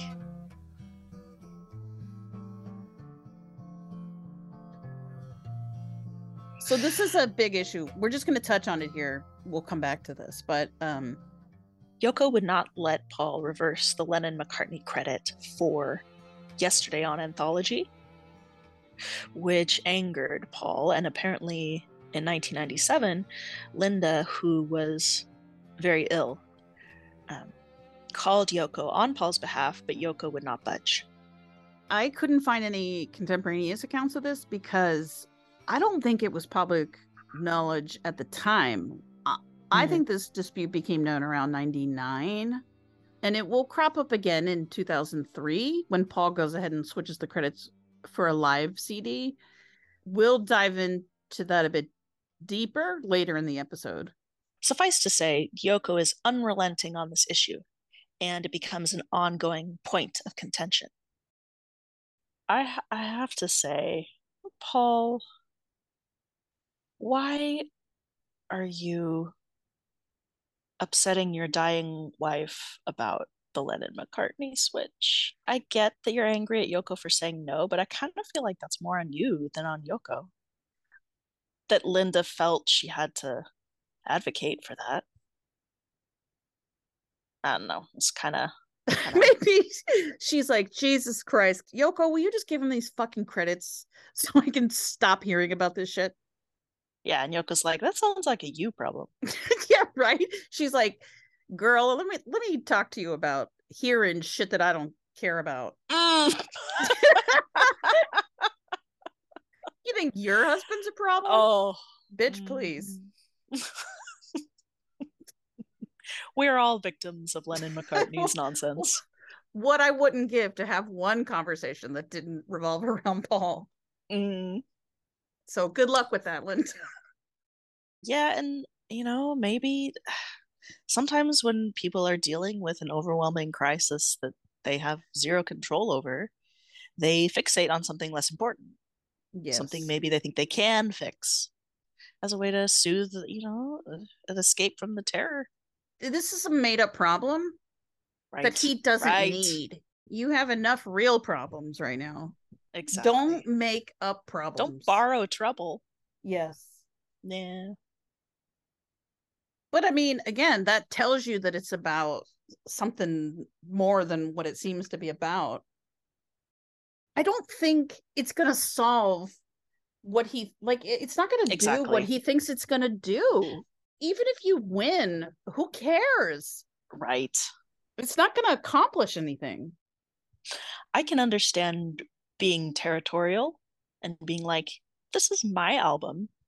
I can put the names in any order I want. I already did that in the 70s, and John Yeah. didn't make a peep. You know, I hate that anything with John's name on it has to go through you. You know, I I get that. But mm, Well, at the end of the day, let it go. Yeah. And I think that's probably getting to kind of the heart of it because he says, Mhm. I'm telling you, I, I know John wouldn't care. I know Mhm. how he felt about this. So Right. now it's getting kind of personal. Exactly. And you can't you can't argue with somebody once it gets down to that. And and but she might be like, look, well, maybe he wouldn't care, but I fucking care. and like I'm right. not gonna let you do it. Yeah, and I think that's a flex. And I get that Paul would rankle at that because it because it is rankling. But he should have let it go. Yeah. Well, and he know I think he knows it doesn't look it doesn't make him look good because he I never brings it up. He never brings it up, but people press him about it. Yeah. He would be much better served to sublimate that hostility into something else. Like yes. Like uh, pushing back on her in more sympathetic ways. yeah, right. You know, going harder on the Yoko stalked us for a year. I wouldn't be making any comment about the Linda is dying thing, except that Paul made it an issue. He's the one who is, you know, accusing Yoko of refusing a dying woman's wish. So he's the one who went there. And my point is Right. that it's not, you know, That's not her battle. But I could No. also see if Linda's on her way out and she's like, well, uh, let me do if I could do this one thing for Paul. That's true. I, I don't think he was like, God damn it, Linda. You need to fix this for me. You know, I don't it's not like I don't think he made her do it. no, no, no, no, no, no. She seems like one of those people who on her deathbed would be like, How can I help? Yes, definitely. I think most people feel that way uh, for their loved ones. Yeah. You know, very often they're like, "Oh, this is going to hurt them more than it hurts me." Well, and in terms of like the Rock and Roll Hall of Fame and stuff like that, like we know that she bitched to Danny Fields on behalf of Paul. And again, it seems like, oh, she shouldn't have to do that. But I don't know if my husband was denied something that I thought he deserved, like a place of honor that he got fucked over and didn't get. I'd do whatever I could to advocate for him. So, oh, oh, totally. I wouldn't need to be pressured to do that. I would feel angry on behalf of my spouse. Yeah. I'm just saying for Paul after the fact to then turn around and put that on Yoko is is unfair. I agree with you on that. I agree Yeah. with you on that. Would it have been nice of Yoko? Sure. But she's not obligated. And and you know, by the same token, Paul is not obligated to invite Yoko to Linda's memorial. Which spoiler alert is what happens.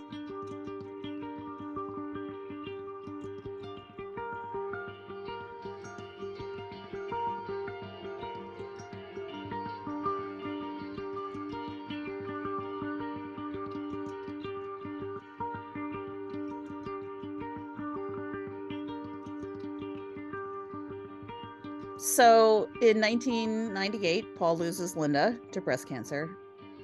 As we already noted, Paul did not invite Yoko to the funeral. And this made for some celebrity news because when Paul gave an interview afterward to Chrissie Hynde, a close friend of Linda and Paul's, Chrissie asked him about it. Was Yoko Ono a friend of hers? Paul, no, not really. So, would there have been any reason for Yoko to have attended Linda's memorial service? He responds The thing we decided on the memorial services was instead of inviting people who we maybe ought to have invited out of duty, that we would stay true to Linda's spirit and only invite her nearest and dearest friends. Seeing as Yoko wasn't one of those, we didn't invite her. Chrissie says, I only asked because there was a lot of publicity about the fact that she wasn't invited in America. Many people were curious about it. Paul then goes on to say that he didn't invite old friends from 30 years ago either. Um, if they hadn't been in touch with Linda, then, you know, they didn't really need to be there. And he tells a, a funny story about Ted Kennedy writing him a really nice letter of condolence right, after thanks, Linda's Ted. death. And, he, and he's like, that was super nice, but listen, I know that Linda did not know Ted Kennedy, so he didn't get an invitation either. I mean, I appreciate it, but Yeah. it seems like kind of a tacky subject. Like I, I don't know why Yoko is talking about it at all. Agreed. I mean, maybe she was asked and she, but she still could have said like, "Oh, no comment," or just like, "Oh, that's private" or something, you know? Sure, or just, you know, eh, something else than what she said. Okay, we're going to refer back to that Chicago Tribune article here. It says Yoko Ono says she was hurt that Paul McCartney didn't invite her to a New York City memorial for his wife, Linda. McCartney's spokesman said the event was for family and close friends only. Ono told People magazine, We were a bit hurt, but I know that Paul is dealing with the tragedy as best he can, so he is allowed. What's weird, though, is that Yoko then writes a tribute to Linda for Rolling Stone. It's super weird. It is. Uh, mm, yeah. especially since like you're not close enough to the family to be invited to her memorial service like it's almost like oh yeah well i'll get the last word I wonder how many strings Yoko had to pull to get this in here. Was it easy? Was it hard? I don't know if it's a way to recenter the conversation on herself or if she's just like here's a moment for me to be relevant sort of again or if she's feels like she has i don't know maybe she just sees it as an opportunity to get in rolling stone Yeah. Okay. Yoko said it was apparent, quote, that our husbands were not all buddy buddy. John and Paul were both talented but also very strong willed people. There was some real tension there. Linda and I left them alone. okay Yes, Um, Yoko, you're very uh, laissez-faire. very person. hands off. Yes. Okay. Um. Anyway, but but Linda and I didn't go chummy chummy, wink wink. Aren't they silly boys either? We both stood by our men. That was how we were. She also writes, John and I would play Paul's latest Wings record in our kitchen. John would say some nice things. He couldn't say it to Paul, but when Paul was not around, John would say nice things about Paul. When Paul and Linda got a farm in Scotland, John said, That's Linda. She's good for him. What? I don't know. This quote is weird. Linda was really cool. We weren't friends. Our husbands had tension, but it's not like we bonded about that or or anything. I was hands off when it came to John's social life. And oh, John's- and with him and Paul, yes, I never Yeah. interfered. I let them work it out.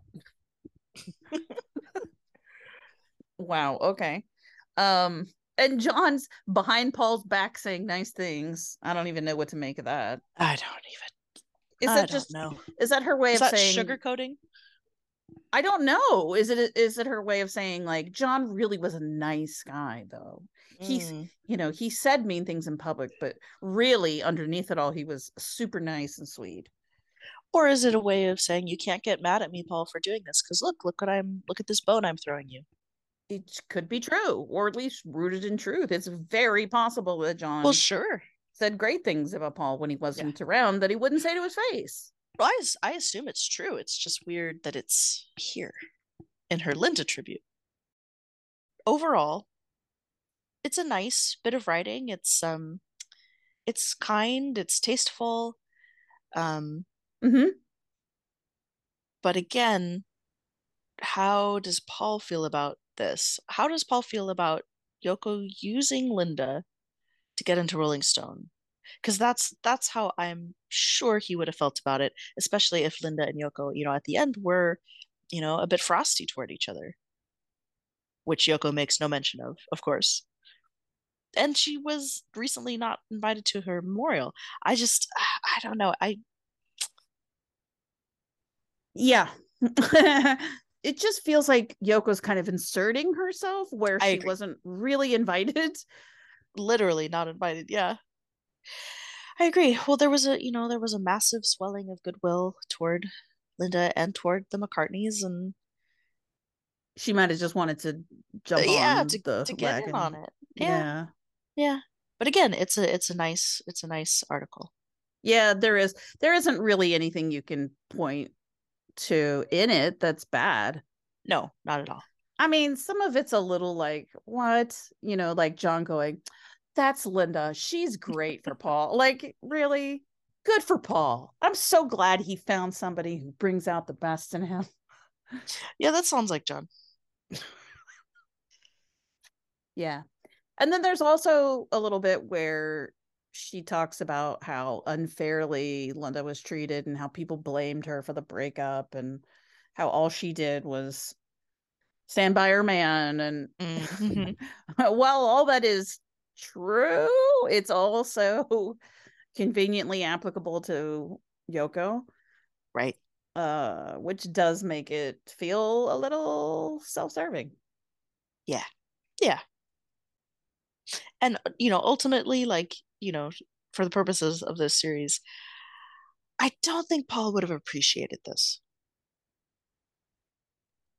Well, if anything, I would think if anything, you read it and you go, "Wow, Yoko's super nice. Look, she's she she has nothing but uh goodwill towards the McCartneys, and Paul just Exactly. slammed the door in her face. What's his problem?" Well, there's that too. I Which is just want kind to of say a- that, but there is that.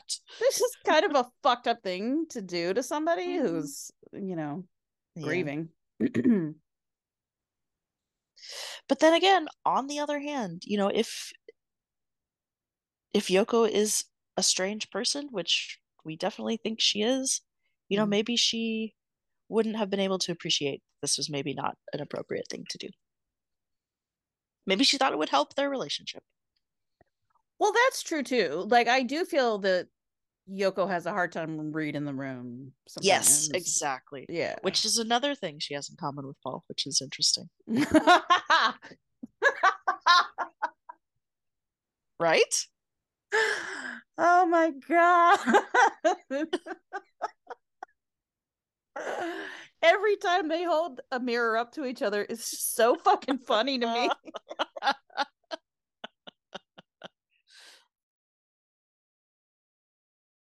I feel like the way that Paul reacted to Yoko at the time of John's death is a lot different than how Yoko was treating Paul at the time of Linda's death.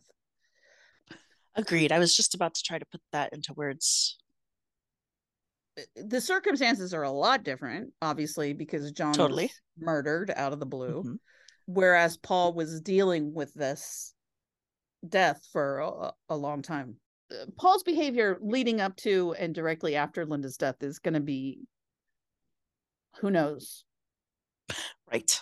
you know, who knows what's going on behind the scenes? Who knows what Yeah. weird shit he's saying to Yoko? I don't know. Maybe he called her up and cussed her out. Who knows? Yeah. Yep. That would not that would not be surprised. Yeah. And like we said with Yoko, wouldn't blame her if she was like, go to hell, Paul. Don't, I don't have time for you. Fuck off. Yeah, My husband yeah. just died. I also wouldn't, wouldn't necessarily begrudge Paul if he was just like, fuck you, bitch. You were never nice to Lid, or, you know, whatever. Whatever. Yeah. Yeah. And then also, of course, it's different because with John's death, Paul's losing somebody he was extremely close to. Exactly. Whereas with Linda's death, Yoko's not really losing anything. She's not grieving. No. Yeah, she's not going through a thing. Whereas Paul was going through a lot after John's Yeah. But this is probably about as bad as it gets between them. Salieri times plus Linda's death. Yeah, it's like Yeah. just book the studio, Salieri, the credits issue, and then Linda's death. Boom, boom, boom, boom, boom. Like it's this is bad.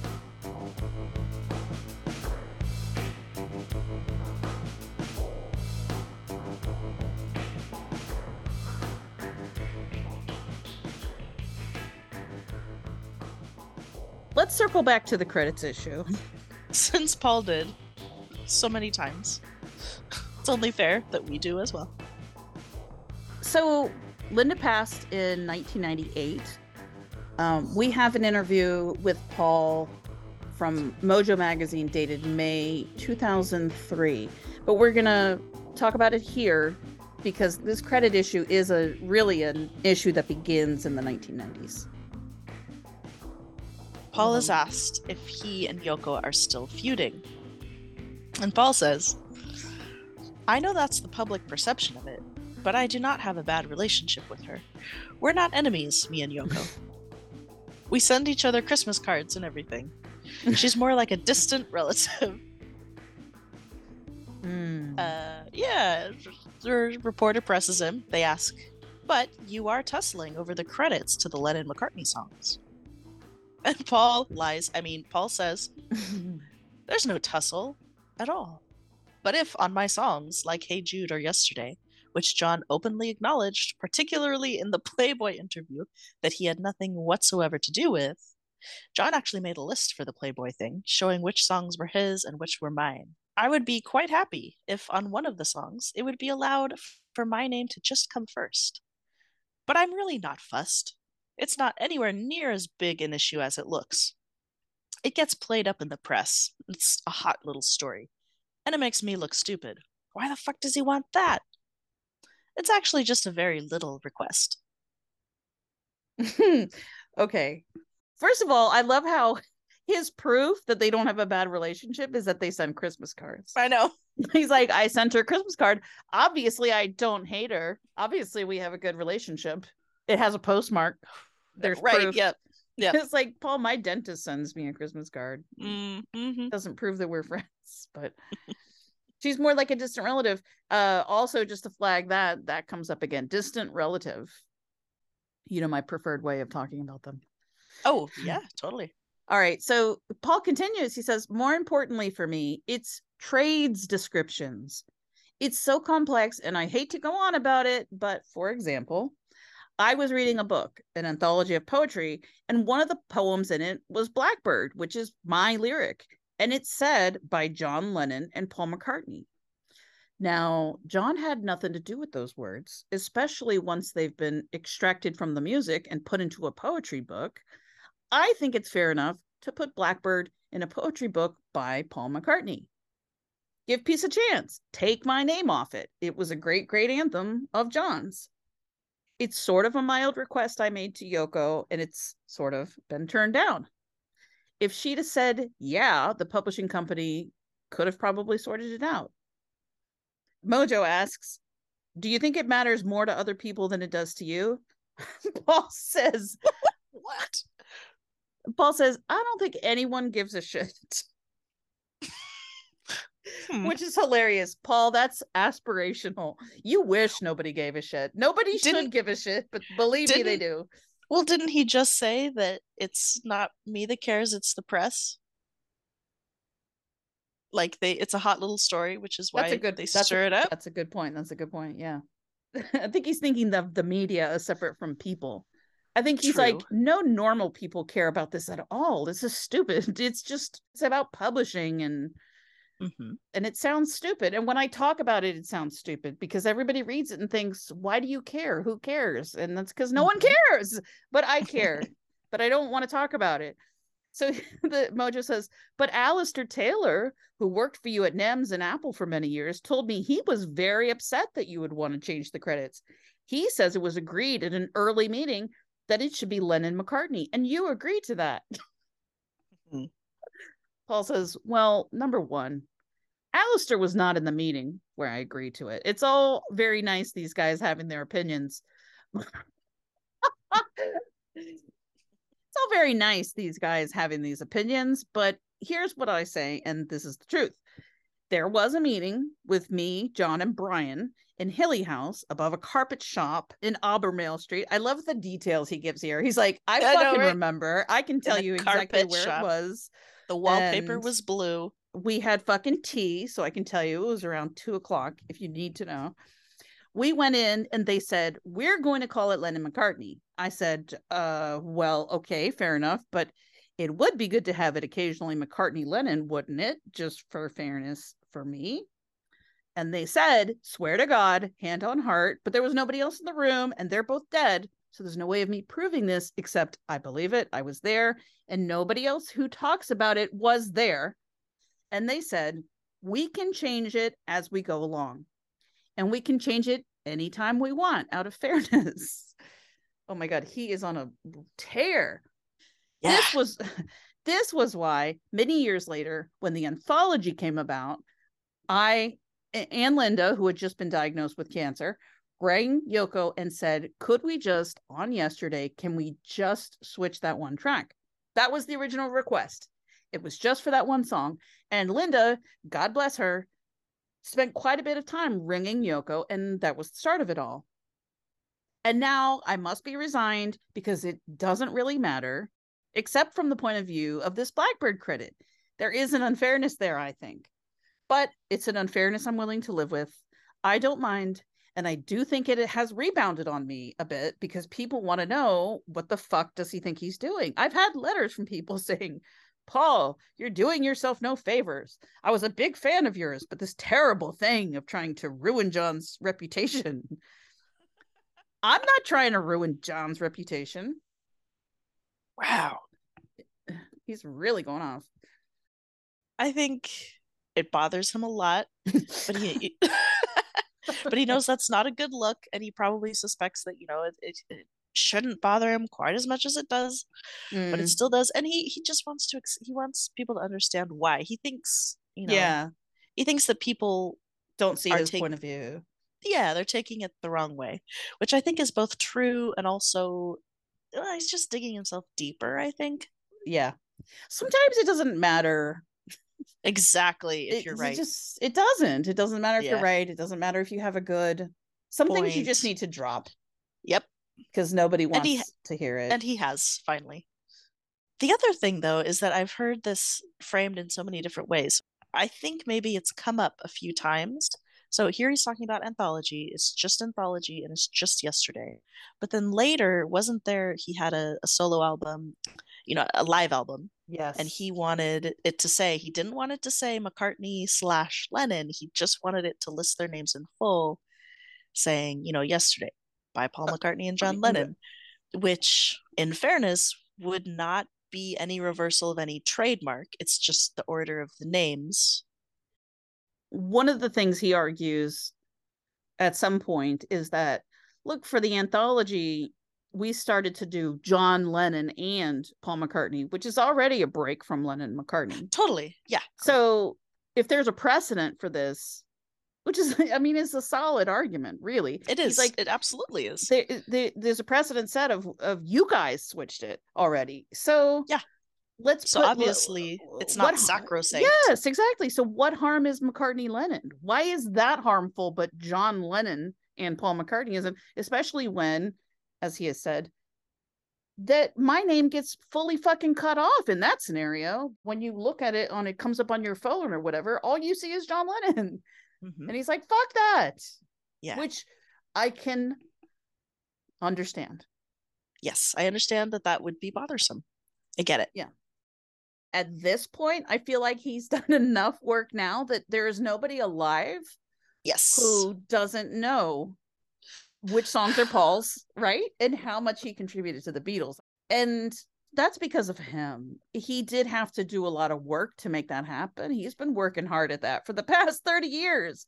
Correct. Making sure everybody knows. And of course, it's helped by him touring and playing, you know, 30 Yeah. of his biggest hits, right? So Definitely. you know, we've learned to associate Hey Jude, Let It Be, Lady Madonna, like we associate all those songs with Paul McCartney. And that's what John Lennon did in the 70s. He said the same songs over and over. Every time he was interviewed, he said, Strawberry Fields, I Am the Walrus, Help, Across the Yeah. Universe. You know, he said mm-hmm. those song names over and over and over and over again. And he said, Those are my songs. Those are mine, mm-hmm. not Paul. Paul didn't have anything to do with it. Strawberry Fields, I Am the Walrus, you know, mm-hmm. whatever his uh flagship songs are. So once again, John did it first and very successfully, but Paul came around to doing the same thing many decades later. Well, and then I've also heard it told, not not by Paul, obviously, but by others that he was trying to get, you know, on all publishing ever. He was trying to get some songs the credits reversed. And I so I don't know if that is true or not. Yeah, I don't know if that's true. It seems like that would be weird. Way too far. Yeah. So so to jump ahead a couple of years, Paul resumes touring in 2002, I believe. And he put out a, a live CD. And for those Lennon McCartney songs, he switched the names. And this turns out to be a pretty big deal. Yoko pretty much flipped her shit about it and threatened to sue. Which is ridiculous. Well, uh, I mean, she can't, but she want she was willing to take this battle into the press, probably because she knows it's bad press for Paul. Might not be actionable, but it's not. It makes him look bad. Elliot Mintz, who is her spokesman and has been her spokesman for a long time, said that Paul McCartney kidnapped Eleanor Rigby. Wow. Yeah. That's hilarious. Yeah. That's hilarious. we have an article from 2002 that says if McCartney's latest maneuver of switching the credits indicates a compulsive need to prove his importance to the Beatles, which it does, Yeah. Ono's reaction is harder to fathom, and considering her own dubious history of handling songwriting credits loaded with hypocrisy. Ouch. Ooh. For one thing, Ono and Shukat, that's her attorney, Ono and Shukat's avowed concern that Lennon is no longer here to speak for himself on who wrote which song looks like an attempt to play the martyr card for all it's worth. Ono has conveniently forgotten that McCartney made a similar credit switch in 1976 when he included five Beatles songs on his live record, Wings Over America. Lennon was very much alive at the time, and neither he nor Yoko voiced a word of disapproval about it.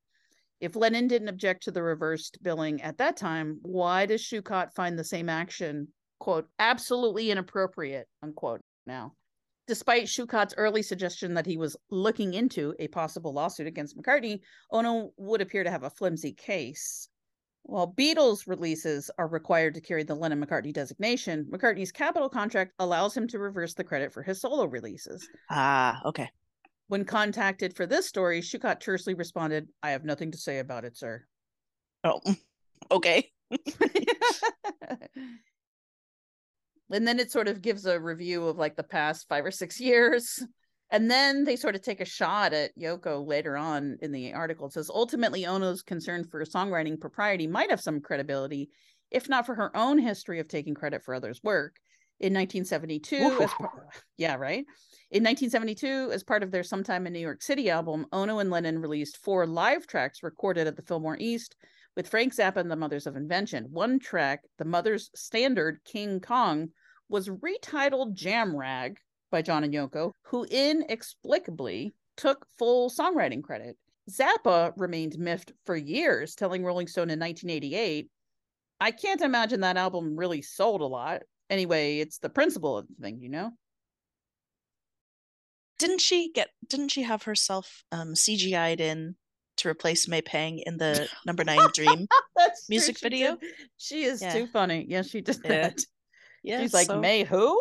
Not only am I gonna edit her out, I'm going to Imply that I'm singing back. Yeah. Yes. She is funny. In 1980, Ono lifted the melody and musical structure from the Gus Kahn Walter Donaldson classic Makin' Whoopee and put new lyrics on it, retitling the song Yes, I'm Your Angel. She took full songwriting credit, which provoked a $1 million lawsuit from the publishers of Making Whoopee. Oh, Yeah. So, point is, she's had her own issues with copyright and stuff like that, sure. which is kind Which- of has nothing to do with this. really. Exactly. Right, right, right. Somebody doesn't like Yoko, whoever was writing Yeah. this. Yes. Yes. It's tough. You know, on the one hand, it's like, Paul, you're not doing yourself any favors. I wish you could be chill enough to not care about this. On the other hand, though, it's weird for people to be like, well, it, it Paul shouldn't care that every song ever forever says John's name first. That's that's Yeah. that's petty for him to care about. But then also be like, oh my God, Paul is walking on Right, John's right. grave by occasionally having his name. Like it either matters or it doesn't. You can't say Paul should have no problem with coming second and then say it would be a major problem for John to come second. It, You can't- exactly. You can't, exactly. have it both ways. Is it petty or is it sacrosanct? I agree with you on that. To the argument, it's like, well, Paul agreed to it. It's like, yeah, he did. Uh, he did. But like he said, and even Mark Lewisohn has backed him up. They also agreed to switch the credits when necessary, and it, they did it. Well, yeah, I was about to say the whole Please Please Me album was credited McCartney Lennon. So that happened. Then John and Brian went on vacation together. And after that, they changed it to Lennon McCartney. And I guess props to John for being proactive, or I guess that's just neutral and doesn't matter, or maybe that's just a coincidence. You know, we we don't know. Who knows? I'm just saying it either matters and has significance or it doesn't. I also think this is a matter of if you think of them as a married couple, let's just say for the sake of Mhm. argument, right? Mhm. Because this comes up with straight and gay couples alike. When they get married, you have to pick a family name, right? So you're either going to keep your original name, you're going to choose somebody's name, you know, or you're going to hyphenate, or in rarer cases, you make up a hybrid name or whatever. Anyway, Yeah. the point mm-hmm. is, especially when you have kids, you got to figure out what your family name is going to be. And so if they were, if you think about this as like a marriage contract or whatever, I understand the argument, and I think Paul would understand it too, that it is just easier to have one name and go with it for the duration of the marriage. Well, and of course, and then you, if you run into the problem of like, well, what about the songs that were 50 50? You know, if you've set the precedent of the main author has their name first, then what? Well, and it's just going to be confused. Like you're going to have to be switching it all the time. It's less work, it's easier, and it's just cleaner. And there is a touch of romance to having one name that you both Mm, agree to, you know, and to having a family name that's stable and consistent. So for all those reasons, I could see why all those reasons would appeal to Paul and maybe even outweigh his desire, you know, for supremacy or whatever. He might like he might have been willing to take one for the team for the sake of having a brand that worked. But that's going to change when they're not together anymore. And I Mm. think that that is normal. If you work on a project that you did 80% of the work on, you're going to be like, well, no, their name's not coming first on that. That's fucked up, you know? And if you've done 100% of the of the work on it or the writing on it or whatever it is, Yeah. like in 1963, they experimented with flipping the names, you know, McCartney, Lennon, Lennon, McCartney, but then ultimately they decided, let's just stick with Lennon McCartney and make that our brand. Mhm. It's possible that Paul wasn't strong armed into that. It's possible that he was sweet talked into it. Or he was just like, eh, not worth it. I think he went along to get along. Exactly. That's how he kind of puts it too. Not that they Yeah. they didn't strong arm him, they just sort of made it very inconvenient for him to object. Right. But I'm saying if there's an extra layer, if John sweetened the deal somehow, Mm. like maybe it was also just like a little romantic to have the same name, which makes it even meaner and harsher when in 1969 John's like, yeah, well, that's finished. So let's get rid of that. Mm. Because it does mean something. Yeah. Give me my ring back. Yeah. Yes, yes. I'm just saying that there's something more behind this than what it appears. Do you know what I'm saying? Like there's it is complicated. It's, well, and it's personal between them. So again, it would be very galling for, you know, yes. from Paul's perspective, an interloper. Yes. You know, so I get it. I get it. I understand the emotions, the actions. mm, Yeah. Hence hence him going, listen, I'm telling you, this is how John would feel. He wouldn't care, you know. That's why I think Well, that is him getting personal, which is just like, I know how Yeah. John felt. Don't tell me how he felt. Now we're where it's like you're scratching a bigger Yeah. Eh, wound there. 100%. Yeah. But obviously, you know, things that you are emotionally involved in, you're going to be less subjective on. yes. And you're going to dig yourself into your own demise. Yeah. Yeah. You're going to undermine yourself. You know, I, I see it both ways.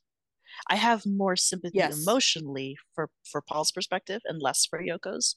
But in terms of like, you know, objective, what should have happened? I I agree can, too. eh, it's up in the air for me.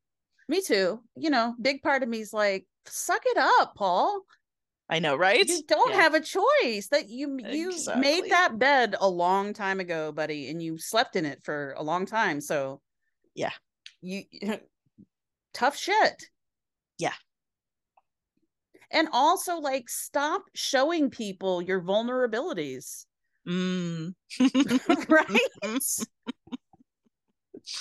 Mm. Like yeah, stop don't stop handing your enemies an ammunition. right. It Yeah. just you look insecure when you do this shit. Like don't Which which you are. which So, you are and you have fair. right to be yes you were traumatized so fair enough but still Yeah, he's so stop. funny he's private about so many things but then like the stuff he shows you he can't possibly want to show you Mm. Yeah. Very true. That's so true.